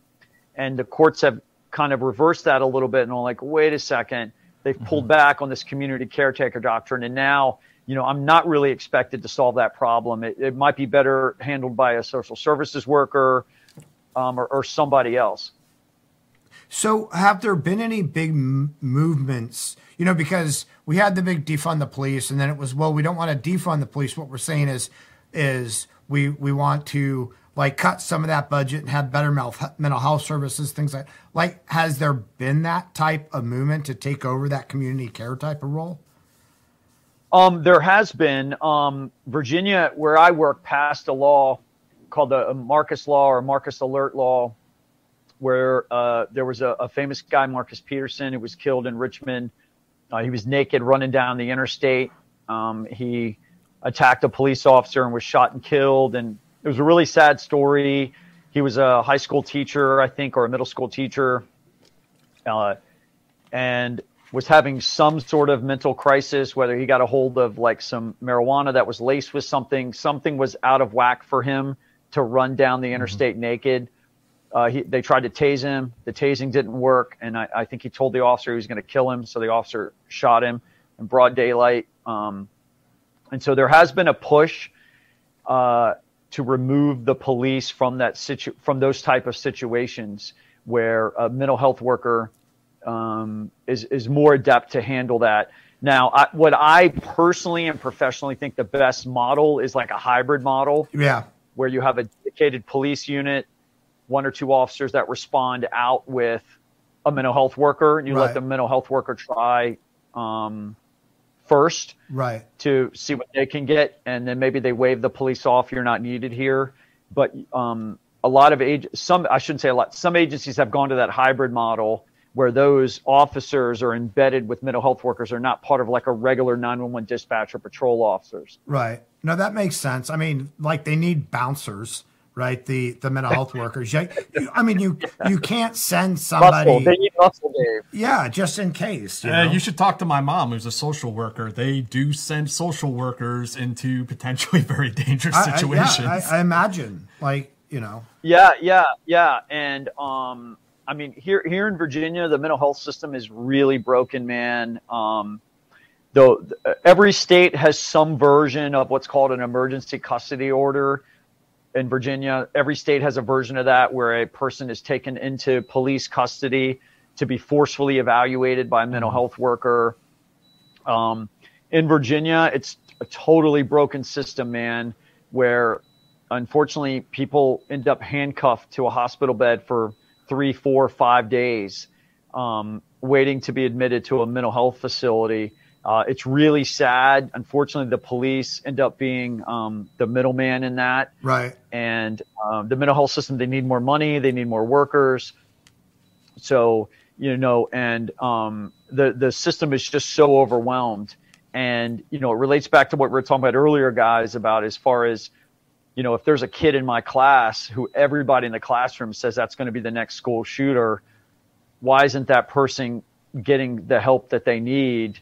Uh, whether you know they're institutionalized, whether you know they're forcefully taken into custody and taken before um, you know uh, evaluated in, in, a confined facility. So the system is just broken. Yeah, I mean, I think that like when you look at the homeless population in New York and and the mentally ill people that are are there, you know, like for a lot of them, it's either the streets or prison because they're not they're not functional. They're not going to hold the nine to five job, unfortunately, at least not without without help. And it was sort of the institutions going away. I, I mean, I can see how the institutions were uh, can be abused too. Like it's once again, it's one of those those nuanced issues. But there are a lot of people in New York. They've cut the number of hospital beds that are available. Yeah. for, for people. Yeah, like and ask ask your mom, Jack. I I think there was a famous documentary, right, in the 50s, 60s, or 70s where somebody smuggled a camera into one of these mental institutions and it was like appalling conditions. I think it was broadcast on the news. Oh, wow. Um, oh, Yeah, I'm, ask, I'm not ask aware your mom. it. It's Yeah. very famous in social worker uh, kind of circles. But yeah, you're Somebody- you're, you're definitely right. I mean, back in the in the 50s, 60s, I mean, there was deplorable conditions. Right. I mean, i- i- and what was happening to people in, in mental institutions. Right. For sure. I mean, we have we have the same types of issues and abuses in the foster care system, right? Like Mm-hmm. it needs to be there. It serves a function. You don't want to get rid of the foster care service, the system, but it needs the foster care system also needs total reform. right, without right. question. You Yeah. know, Right. You guys are depressing me, man. I Sorry. know, man. up nice. A little. Out edition. All right, all right, Listen, all right, you guys, Bill. You guys have people on here are talking about like, man, I was riding on the Little Bird. I came into Baghdad. You know, we, we assaulted this. We rescued these hostages, and then I'm on here talking about fucking mental illness, man. Dude, it uh, I, I uh, it sounds odd, but I love my job when I get to write about operators shooting terrorists. Um, that's pretty cool. But when I have to write about, I, and I do, I write about a lot of suicides, murders, domestic violence, sex assault stuff in the military, and that shit just really bums me out. I mean, it'll bum anybody out. It it sucks. It ju- it just does. So let, let's shift gears a little bit. And I know we've established you weren't in Colombia, but do you have any other funny Secret Service stories that you haven't laid on us yet, or or any funny law Bill, enforcement for, stories? for you know, we kind of skipped this at the front, uh, at, at the top because you have been on the show before. But for the people who maybe are are new um, and haven't gone back yet and watched, you know, all of our past library, can Right. you give us can you give us a little bit of your origin story? Oh yeah, sorry, man. I skipped. I skipped way over that. We, and, um, it, it's our fault. We dropped the ball. Yeah, no worries. I didn't think people really cared to hear it, but uh, you know, for people that didn't hear the We first cared, one, you know, um, and if you guys you guys have so many people on, you probably don't remember, but you know, uh, if you guys remember, my mom was SJW before there was SJW, man. Um, so I I grew up, uh, you know, in an environment where where my mom was, you know, very pro interracial marriage. I mean, my mom yanked me up out of a couple churches when I was a little kid because the pastor was uh, from the pulpit talking about the evils of interracial marriage, and my mom was like, "We're out." Um, so I grew up. My my mom was uh, very charitable. Uh, I grew up. I, I think I told you guys previously. You know, my dad was in the Navy. My dad did like 24 years, and um, my mom had a real heart. Uh, I think 'cause she had lived this herself where these young women, you know, they're 18, they marry their high school sweetheart from D- Dubuque, Iowa, and he joins the Navy, and they wake up one day and they're in Norfolk, Virginia, and they're 19, pregnant, and the washing machine breaks, and he's out to sea. Right. And my mom had a real heart for those type of women. Um, my mom, there was like just revolving door of women, man. My mom was always helping these these poor women out. And uh, so when I was a young kid during the Reagan assassination, I watched that happen on uh, TV. And I remember asking my sister and dad, you know, who, who are those guys in suits? And they were like, oh, that's the Secret Service. And I just always aspired to, to enter into the Secret Service. And so that's what I ended up doing. And um, I, I think I got sort of this passion for public service, man, where this need to just um, the downtrodden to help people. The guys I work with tease me all the time because, you know, I pull into a Wawa and I'll see a homeless person. I'm like, when's the last, my first words, man, when's the last time you had something to eat? And they're like, yesterday. And so, you know, I'll take a guy, a homeless guy in and buy him dinner at the Wawa. I just did this yesterday, talking to a homeless girl and, and, and bought her some dinner. And so I get that from my mom. I think I get like, I want to fucking kick in a door and, you know, uh, arrest somebody from my dad. So, you know, And then I'll buy him a is Wawa. boring, man. I'll arrest him and then buy him a Wawa, right?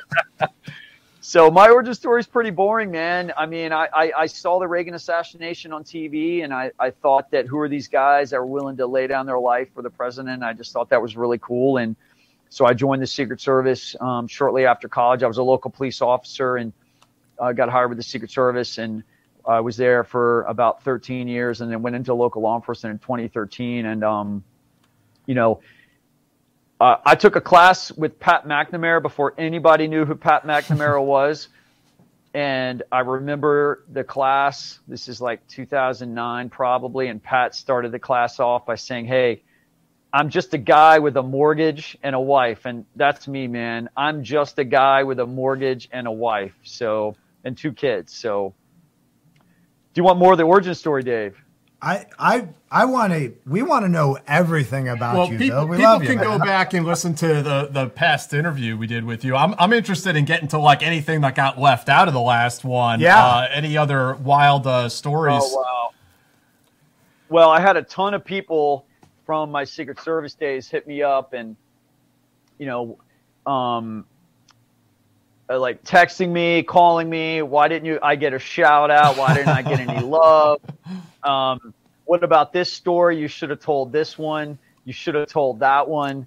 Um, I, I, it's funny you say that because I was just talking. One of my uh, buddies I work with now, um, his on again, off again girlfriend is in Vegas, and um, currently in Vegas. And I was telling him last night, um, I knew a guy uh, who was not on CAT with me. He actually was on the uniform division side, who was a counter sniper in the Secret Service lingo. It's called CS. He was married. Um, went to Vegas for a Secret Service trip and got ended up getting Shanghai there because the the trip ended up getting canceled and it was during the campaign. So they kind of left him there while they were figuring out like where he was going to launch to next. And so he decided to do a little partying. Um, this is a true story, man. This guy was married, lived in Maryland. He got married twice in Vegas over like a five day period. Went to like the wedding chapels and got married twice. Um, yeah, he had to come back and like he came back and ended up having to fly back out to Vegas to like sign the paperwork to get the weddings like annulled or whatever you do in Vegas. So What's uh, Yeah. I, I mean I I I'm not yeah I'm two different women, two different women. He got I'm- married twice, two different women. I was trying to find the words, but like you're running up against like polygamy laws at this point. It's Vegas, man. Yeah. It's Las Vegas. Vegas, Uh, another Salt Lake guy, City. It's it's all good. Uh, another guy hit me up. Um, was like, "You should have told this story." We, I don't remember what year this was. Um, I talked a lot about one of my team leaders, Ke. He was the one in the episode one. You can go back and listen, but he was the one that decided not to launch when we were in Mumbai and caused Yeah. the international incident. Uh, later, several months later, I went on a trip with KE, and we went from Finland uh, to Moldova, to Chisinau, which is the capital of Moldova. Um, have you guys, have either one of you ever been to a former Russian republic? Uh, yeah, Uh, I, or yeah. former Soviet Union, like, or yeah. I mean, I we've been to the stands. Like, uh, I've been to Uzbekistan, Kyrgyzstan, Kazakhstan. Check. Okay, Uh, so probably Moldova is probably very similar. Um, I think I sent you guys a picture. It might not have shown up, but uh, there's a picture I sent with me and some Moldovan special forces guys. Um, depressing country, man. Like the architecture, like everything is that old Soviet, like flat Yeah, style yeah. architecture. Um, they warned us in the pre-country brief. They said, "Hey, um, there have been several guys from the embassy. Moldovan women are known to be the most beautiful in Eastern Europe. And there have been several guys from the embassy that had left their wives and families to marry um, these Moldovan women because, and I'm not lying, man. I was like, yeah, right, whatever. And then when we got there, I was like, dude, he is right. There are amazingly beautiful women. And one of the guys from my team was like, yeah, right they go from supermodel to coal miner because they all smoke, they all fucking drink vodka.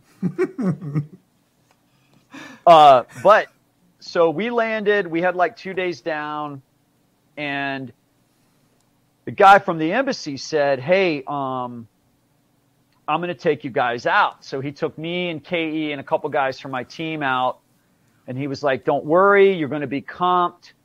Um, we're, I'm going to take you to this place. I've reserved the entire place for you guys. Don't worry. So I've been trying to get got the over there. digits. This is this is a Moldovan woman. I can't I can't explain the connection on on air. Why does she have a mustache? I've been asking for the digits from my from my friend. Uh, I have not received them yet, but I'm working it. Anyway, Is she I'm beautiful. Is she beautiful? Is she beautiful? She she is a ten, easy. Got it. Got it. Okay. Yeah. Trust me when I tell you this, because I've been to Moldova. She will be a coal miner in about five years, because they they all drink and and smoke vodka, and the men treat them like shit over there. But Come to America. so this guy from the embassy was. guy from the embassy was like, "I'm gonna take you guys. I, I've reserved this restaurant for you. Don't worry." So it was this guy from the embassy. So we go, um, you know, we go out to this embassy, and uh, or sorry, we we we go out with this guy from the embassy. We had a couple down days, and we go in. And my first clue should have been the guys in the turtlenecks and black leather jackets smoking cigarettes working the door. Didn't pay attention. We go in, and there was nobody there. It was just us. And it was a Moldovan strip club. And the embassy guy was like, ah, it's cool, man. Yeah, don't worry. They serve food here and everything. And they brought all this food. It was just us, the most beautiful women you could imagine, like dancing on the stage. We ate and drank like kings. Well, the embassy guy was like, "Man, I got an early meeting today. I got, you know, I got, I got to bug out." And at this point, we, you know, we had been drinking for a couple hours. Like, yeah, it's cool. We'll get a cab back. Yeah, woo. Um, so we were told that everything was comped. Uh, so we drank for a couple more hours. Well, then one of the guys in turtlenecks and the leather jackets um, delivered the bill, and it was like three thousand US, man. um, I forget what the Moldovan currency was, Right. but the equivalent I remember later on we discovered was like three thousand US. Well, none of us had that. We didn't have it. Um, so one of these big bouncers, uh, total Russian mafia man, was like, "You're gonna pay," and we were like, you. "We don't have it." And so he hustled me and KE into a car, and he drove us to the only ATM in in Chisinau that would um like three of these huge Russian dudes, man, like in this tiny car, big muscle guys drove us. It seemed like an hour's clear across Chisinau to the only ATM that would dispense American dollars, not in the embassy. It was this weird ATM, and they esc- escorted us to the ATM. Uh, KE's the first card that he tried to use got declined, right? Because whose bank is going to approve Yeah, an. ATM Right. withdrawal Right. now for five hundred dollars? Right. So between him and me, I think I tried three cards and was able to get like seven hundred bucks. I think uh, I almost said his name here. He'd kill me. He was able to get like seven or eight hundred bucks. Uh, we had so we had to pay off these Russian mobsters, man, in Chisinau, Moldova, so we could get our buddies out of the uh, Moldovan strip club. That's insane. Do so. What happened when you like approached this dude at the embassy? Later on, Yeah. Did he you get was a, like, "Oh yeah, sorry, man. Um, yeah, that's my boy, so and so. Um, yeah, sorry about that. Yeah, I'll have to work it out with him." And he was just some puke, man. I mean, we were leaving the next day anyway, or two days later. Um, He was probably getting that baksheesh, you know. He was getting commission yeah, on you yeah. guys. maybe, or he, he probably knew a girl there. It probably he knew a girl that was dancing. Is probably what it was. Yeah, when it comes to the girls, uh, uh, always uh, keep in mind we had a counterintelligence guy on here one time. He said it's really important to know your number because if you're like a fat, balding, middle-aged guy, Easy. and suddenly you're not fat, D, what's going on here, man? you're not fat, you're just balding.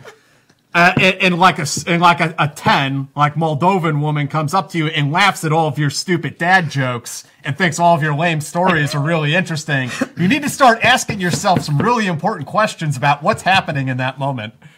I need to reevaluate Yeah, my yeah, entire and I- relationship. I talked about that. I talked about that in episode one because that's how the Colombia scandal unfolded. Was um, a, a guy not knowing his number. That's uh, Art Huntington was the guy from CAT that got the whole that whole Secret Service scandal. That's how the whole thing started. Was a guy not knowing his number. So um, you do have to know your number. Um, I tell you, Mo- Moldova, man, I've never seen more beautiful women. I totally encourage you, Jack, to pursue that. I don't know what you're going to do there. Put me in the game, coach. We're gonna. I'm ready for this. We're we're we're uh we're gonna get Jack a ticket to Moldova. He's gonna broadcast live from Moldova. This might this may not be the best time in history for your pal Jack to make a little vacation trip to Moldova. I'm just saying, with my Yankee passport and what comes up when you Google my name, it might not be good for me. I'm just saying. Maybe Yeah, maybe we Assad can from Syria may have questions. maybe we can meet in a neutral third country. You know, a dinner date in Geneva, Vienna. Yeah, I'm down for that. Las Vegas. Married two of them while How you're did there. you how did you meet this? This was on Instagram. How No, no. I, it's a it, it's my friend's wife's half sister. That's the connection. And my buddy says, "Yeah, this is my my wife's sister." And I'm like, "Buddy, you got to get me the digits. Like, you can't just show me a picture of this and and think I'm not gonna try to follow up on this." Um, yeah, if uh, hopefully none of them actually see this interview, or I'll, I'll get an earful later. Um, yeah, but yeah. but every, but but when you say that, the most beautiful women you've ever seen in your in your life, I mean, it checks out, Bill. It checks out. It checks I, I, there no no li- no lies detected in this interview. Yeah. Yeah, that was a that was a fun trip, man. We uh we started in Finland, and um, have you guys been to Finland? It's very expensive, No. gorgeous country, but very expensive. Very expensive. We worked uh, with the uh, I don't know if it was the Finnish special forces or they had a police tactical unit. I can't remember. I've got some pictures somewhere. Um, I'd have to dig up, but. Do you guys have any any other questions, man? Like it's hard for me to come up with Secret Service stories like on a dime. Like something has to hit me to do- trigger me. do you and- remember- And, I think about it. Do you remember when when like your buddies were contact you after last show? Do you remember any of the stories they said you should have told? Um, well, the Moldovan story definitely. Um, uh, geez, man. Um, How how often some- did you guys travel? some- How often What'd did you guys- say? how often did you guys travel? Because it seemed like you were gone all the time.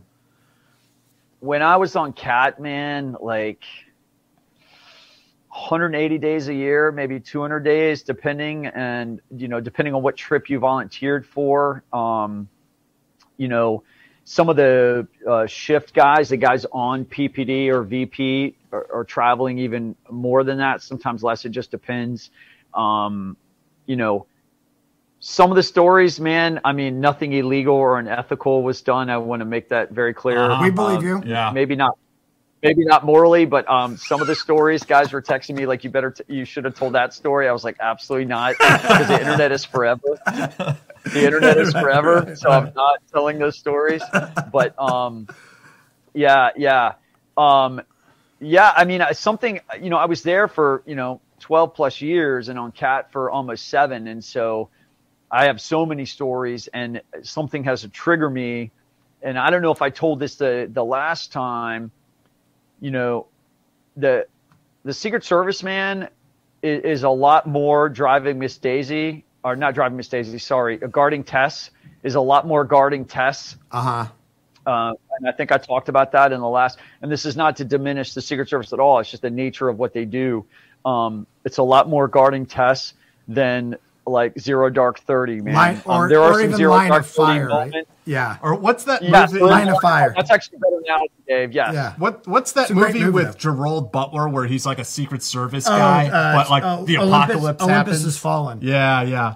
Olympus is fun. Terrible, terrible. I think there's even another one with Christian Tatum or what's that guy? what- uh, What's that guy's name? Channing Tatum. Channing Tatum. Yeah. Yeah, uh, even worse. But I think he's like a um. Isn't he a like fallen Capitol Police officer or something Oh, that finds know. his way into the White House or something? Yeah, yeah. It's much more guarding Tess every day. Um, you know, than um, than people realize. Great outfit, man. Phenomenal people. I was very lucky to be there. I worked with very competent people. The guy I talked about at the beginning of the podcast um, was super competent, hell of a guy. He just had it out for me and he didn't like me. Uh, but uh, very, very competent dude. And, you know, there's incredibly proficient, competent people there, very smart. You know, I worked with Ivy League people. Um, sorry to pick on Ivy League people, Jack. Is Columbia Ivy League? I can't remember. Depends who you ask, Isn't actually. that, isn't that second tier Ivy League? Columbia is that I- second tier hon- Ivy League? honorary Ivy, maybe. um, but yeah, it's tough to remember these stories, man. I, I um on, on the spot, like something that just has to hit What. Uh, buddies did tell me last episode. What What about uh, going to Baghdad with the Secret Service, doing presidential protection in a war zone? Uh, I, I'd be interested to hear what that was like. Yeah, so um, at the time, uh, sort of a new mission for the Secret Service, right? Like, um, so I joined in 2002, and I, I'd have to go back and look at a calendar or some news reports. Um, in 2003 or 2004, I think was the first war zone trip. There's a famous thing: Bush was smuggled out of his Crawford Ranch. Yeah, yeah. Um, so new thing for the Secret Service, and then um, you know every probably couple times a year, either the president or the vice president, or even the national security advisor, other people in the government were making trips to Iraq and Afghanistan. I mean, I I went to Afghanistan. I talked about that in the first episode. So, you know, um, so the Secret Service had to uh, sort of not really rethink the protection model, but had to sort of adopt a new model to go to the war zones and um, started really interacting a lot with the tier one units when we would go over. So, for instance, I know one time we went to Afghanistan, and it, uh, I don't remember which time it was that I went there. It might have been um, one of the times um, that I talked about in the first episode, but uh, we had some um, Delta guys with us, and they were bitching and complaining because. Um, uh, correct me uh, uh, if I'm wrong here, Jack, about Afghanistan, because it's been years since I, I, I was there listening. But it was like the first either full moon or dull moon, and they they they were going to go on a raid, and they were waiting for the moon to be like a crescent moon or something, so it would be so bright. Does that sound right? Yeah, that that could quite possibly be the case. Um, the pil- Okay, helicopter remember pilots them- probably would rather it be a little overcast. Okay, so I remember them complaining that it was the first like overcast moon, and they they had to put off a mission so they could come in bed with us for this um, presidential mission. But at the time, I mean, it was you know the situation was still pretty unstable. So usually the president um, never left the airfield, right? They would just give a big uh, hoorah speech to the troops And go to the chow And, hall and um, serve food and go to the chow hall, shake some hands, pho- pose for some photographs. But they still, you know, we had to have these protection protocols in place. Um, when I went with Biden to Baghdad in the trip I talked about in the beginning of the uh, episode, um, he went to the embassy and stayed at the embassy. I don't think he left the embassy. But if you guys remember at this time, I know both you guys remember this. The cool thing for the State Department people was to wear suits and the combat boots, Mhm. like uh, Bremer. Bremer. Remember Bremer Oh, was yeah. there? Yeah. Yeah. That was the cool thing, or 5'11s in a polo and a flak jacket. That was like, you were the cool embassy person. So um, the service had to redo a lot of protection protocols, and then, you know, um, I don't know if I told this in the first episode, but it got to be a problem because you would have to be, they would have to, you have to think about this, man. They're smuggling out the leader of the free world, mm-hmm. right, from either the White House or from their private, from like a, a separate private residence like Waco or Crawford, Texas, for, in the case of President Bush. So you would have to smuggle out the leader of the free world. So the service has this term called OTR, off the record, right? And what that OTR means is that if nobody else knows the protectee is leaving and going somewhere, the chances of a planned assassination attempt are pretty nil because nobody knows that they're leaving. Right. And so in Obama's case, the OTR, they would just smuggle him out in like a small. There was one time that Obama was taken to Andrews in like a Crown Victoria, just like an unmarked black Crown Victoria, unarmored, followed by just like a suburban with minimal agents and driven to Andrews. But because nobody knew about it, it was totally safe, right? So one of the war zone trips he took, that's how he was smuggled out of the White House. So uh, one of the times, um, I believe it was that Baghdad trip, um, we were told because it's DC, right? And everybody, everything leaks, every piece of news leaks, and so um, that you know you have to come up with these cover stories for your family because you can't go home and tell your wife, "Hey, I'm I'm going to go, I'm going to be in Baghdad for four days or five days. Don't tell anybody." You know, because your family member is probably going to call the mother-in-law or call your mom and say, "Oh, Bill's going to Baghdad again." Blah blah blah.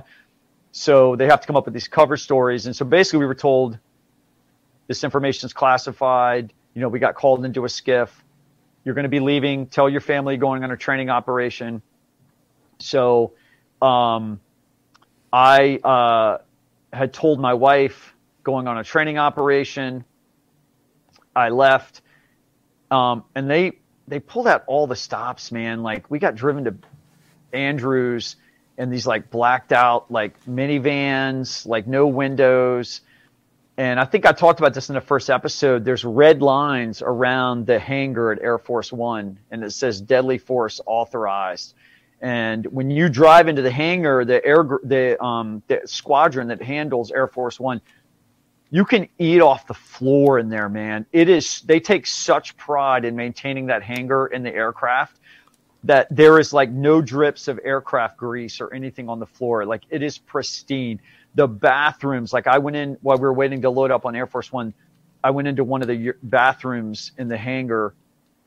Dude, you'd eat out of the urinal. It was like pristine. They take like ultimate pride in me. This is like the presidential aircraft, the presidential hangar. So anyway, fly over there. While we're there, um, uh, you know, that they would wait. They would always wait to release it to the media when uh, the president was wheels up or the vice president was wheels up. Release it to the media. Um, the media would usually be embedded on board, but they could like you know text their editors or whatever. Hey, you can release it now. So one of the trips I was on, told my wife I was on a training operation, and my wife was at a neighborhood party, and talking with a couple other wives and. Uh, they were like, "Oh, is Bill traveling again? Yeah, he's on a training operation. He's training for something with the president." And they were like, "Wow, because the president's in Baghdad. Are you sure you know where he's at?" and uh, wife was like, "I'm pretty sure he's there. I'm pretty sure he's on the stop." And like when I I ended up when we land we went and then when we landed back we had to refuel in um, Germany. Had a chance to like text her um, or email her, hey, I'm in Germany. This is where I went.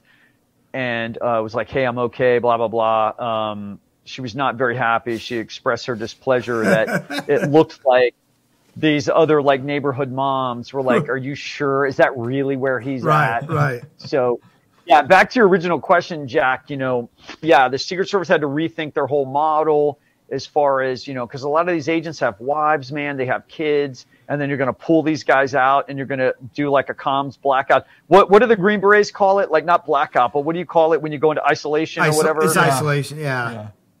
yeah.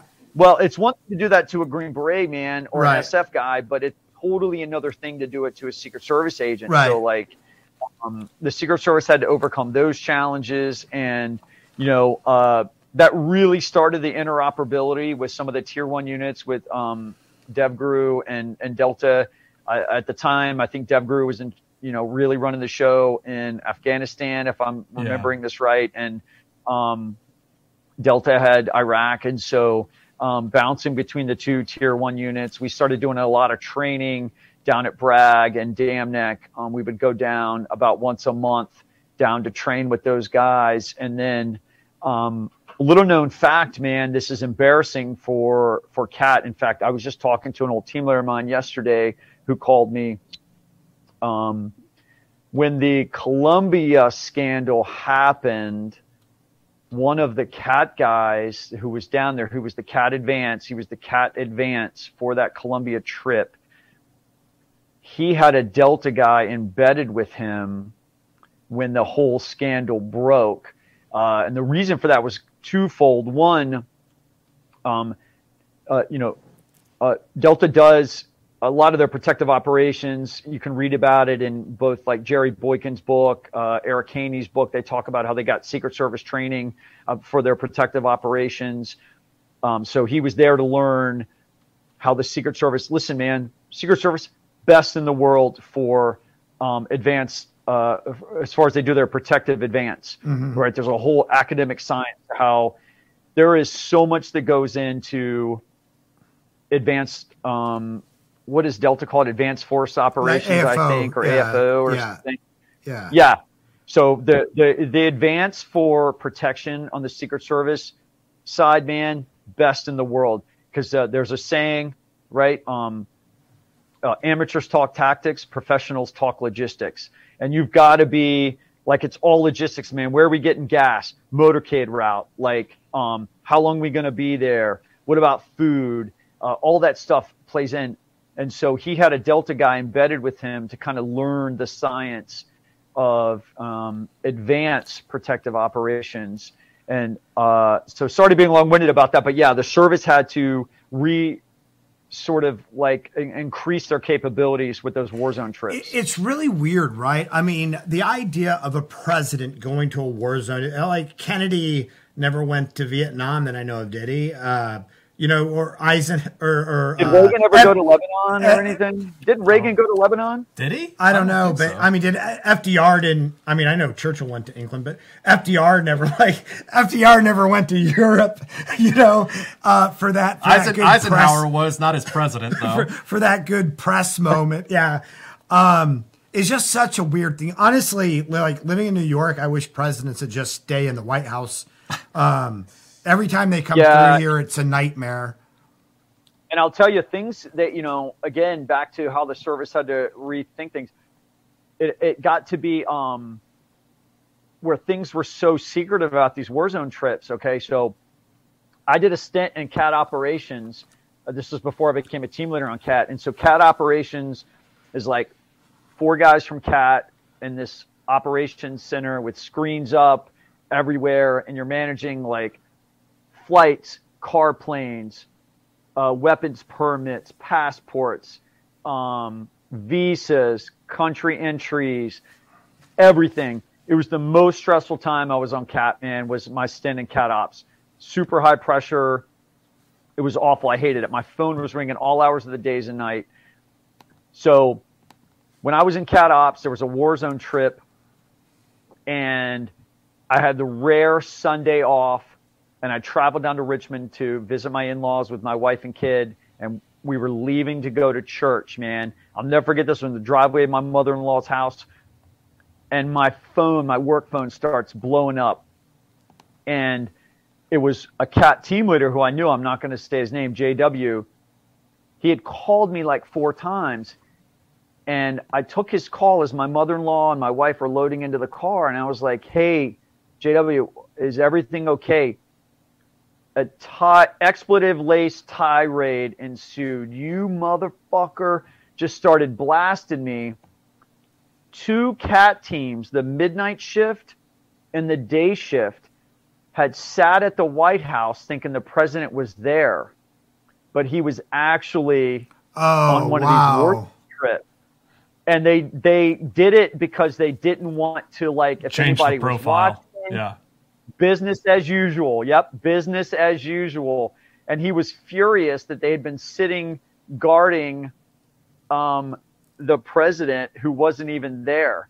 He was furious and made us late to church. My mother-in-law was furious because he w- I couldn't get him off the phone. He was you know just uh, MF after MF. I don't want to curse on your show, man, but he was like, it was it was awful, and he was furious because they had had two, both the day shift and the evening shift had sat in the White House, and there was no one there to protect. Let's uh, hit up some uh, viewer questions here. That, uh, yeah, that would be frustrating. Let's see here. Uh, I know we have a few. Anthony says, What do you suggest is done if a mag capacity law passes and someone doesn't comply? Who fixes that issue in such an instance and how? I mean, isn't that kind of question sort of answer itself? Like, what happens if you don't comply with any other federal law? I mean, what do you, you gotta think? have the hammer, right? There has to be the hammer. I mean, there has to be. Um, some sort of like negative action. So of course, I mean, follow the law. If that's the law, then they need to be charged and prosecuted. KJM says, I cannot emphasize how important Bill's idea of a mixed model on law enforcement work plus training plus administrative plus EMS, etc., to reduce trauma, burnout, excessive force complaints, reduce injuries, etc., is. Um, yeah, it, it sounds it, it sounds really important, and I, I don't know if you have anything you'd like to add, Bill, but I, I think when you were addressing like the training cycle or like the the like green red cycle that like uh, JSOC units go through or Ranger Regiment goes through, uh, those are like very elite and, and frankly very expensive units to maintain, um, and they're very small also. Uh, is it possible to use a model like that nationwide for police officers? Some sort of on-off cycle? Abs- absolutely, man. Yeah. Absolutely. Um, it- do you guys remember uh, the September 11th commission? If you remember, they said the reason September 11th happened. Um, the September 11th, the September 11th commission said that terrorist attack happened because of a failure of imagination. Yeah. And yes, failure of imagination, man. Again, I can get every piece of information ever created in the history of mankind on this iPhone. And you're telling me we can't come up with a like on off cycle for law enforcement training? It, it can happen. BP Izzy says in response to KJAM, the last question, it's about price. Some of us pay for it ourselves out of our own pockets because the agency will not. It's expensive, but KJAM is correct. We need a lot of training. Uh, Uh, we also have a couple questions on Patreon from uh, Isaac. He said, um, "This is kind of a well. This in uh. Gage, there is something I want to ask you since 2020 because of your background in counterfeit investigations. Um, do you have an educated guess of where the fake twenty dollars that George Floyd may have come from? Because that was what brought them to the scene to begin with, right? Was the counterfeit twenty? Yeah, he tried to pay with a counterfeit. Um, what was it? Educated guess? Yeah. because that's what I'm gonna I'm gonna give Yeah. here. They were probably like just a shitty printer counterfeit, man. Just Yeah. probably somebody printed.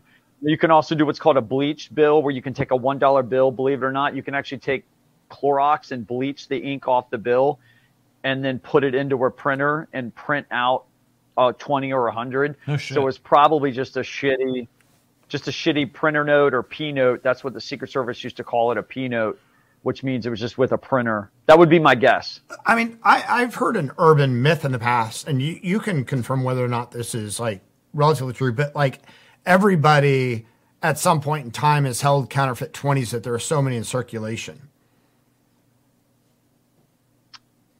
Um, Do you feel like I that's that's true. Dave. okay? I think that's an urban legend, man. Yeah. Um, if you remember back when I was talking about the supernote, do you remember of North how I said the supernote originally was discovered was a bank teller? in Yeah. the Philippines. Um, yeah. The money doesn't feel right. That's right, in the So, Yeah, Philippines. I, I That's think right. That's urban legend.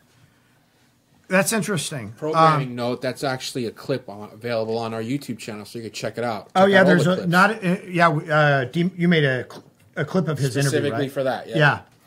Um, and then Isaac also my coworker in IT wants to know if Secret Service has access to our data online.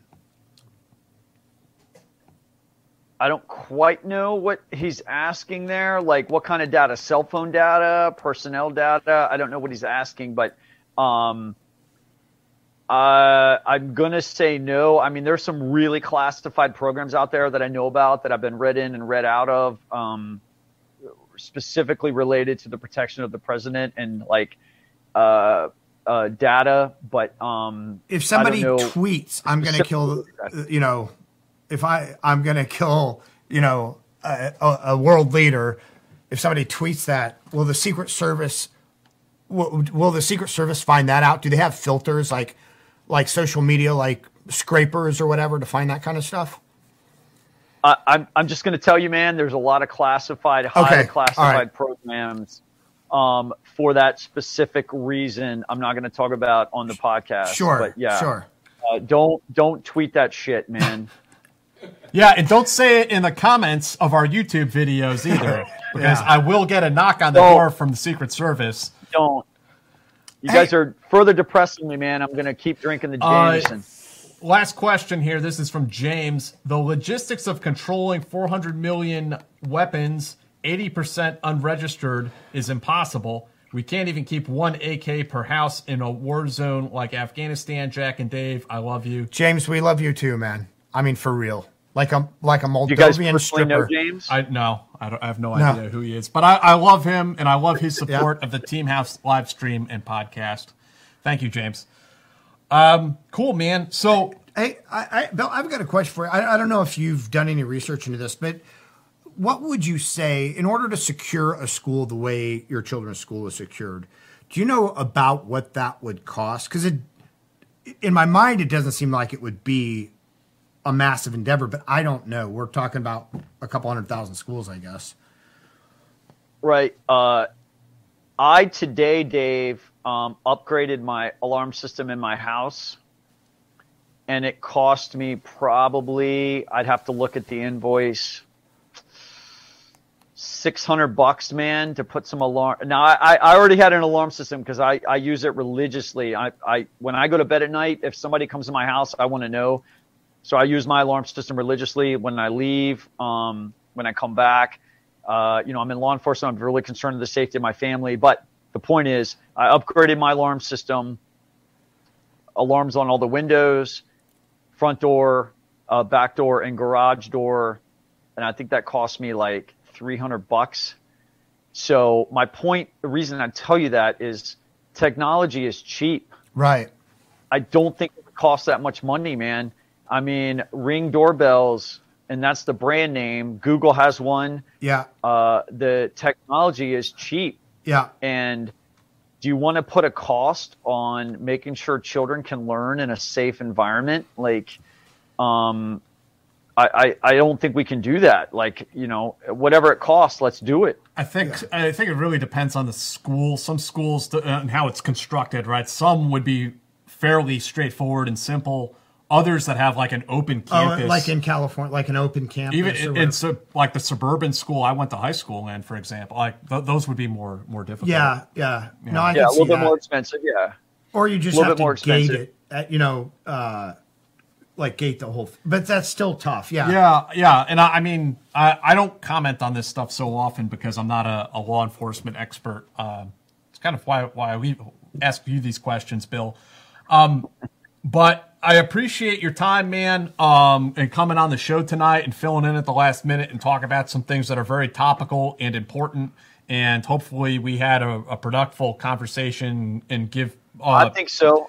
Yeah. give people something to think about, something to talk about, and um, let the hate mail let the hate mail start right jack on the uh, that i'm anti second amendment that you uh, jack and dave want to ban guns so let the hate mail start Yeah, man. it's it's co- it's coming, but I think somewhere within that there's also a healthy conversation, and I think that even setting aside the Second Amendment issue, there are a lot of other things we can do um, that won't run up against constitutional issues. Um, so next week is going to be uh, it's Eric Olson, isn't it? Uh, next week is Jim Olson. Jim Olson. Yeah, Jim, Right. uh, James Olson, former uh, director of counterintelligence for the CIA. And guys, please. why you guys had me on before him embarrassing man you guys have some real heroes on here please Bill. like, uh, share, and subscribe to the channel if you haven't already. Uh, down in the description, there's a link to our Patreon where you get access to bonus episodes and segments, and also uh, this podcast ad free for Hey, our you, you want to get on on some of that good Patreon action. Yeah. Like, you really do. There's some good stuff behind There's some that spicy paywall. stuff, some spicy content on there. Uh, again, Bill, thank you so much for joining us tonight, and we will see everyone next Friday uh, with Mr. Olson. Um, Bill, any final thoughts before we roll out tonight? no man um, you guys do great work a lot of heroes on this show i'm the least of them on the show um, i am pro second amendment and um, keep it up guys Thanks, Bill. We All right, appreciate it, man. man. Thank We'll see you next time. And Thank you're- you, everyone. You're never the least. You're the wind beneath our wings, Bill. Hey, guys, it is Ryan. I'm not sure if you know this about me, but I'm a bit of a fun fanatic when I can. I like to work, but I like fun too. It's a thing. And now the truth is out there. I can tell you about my favorite place to have fun. Chumba Casino. They have hundreds of social casino style games to choose from with new games released each week. You can play for free anytime, anywhere and each day brings a new chance to collect daily bonuses. So join me in the fun. Sign up now at ChumbaCasino.com. No purchase necessary. Group. Void were prohibited by law. See terms and conditions. 18 plus.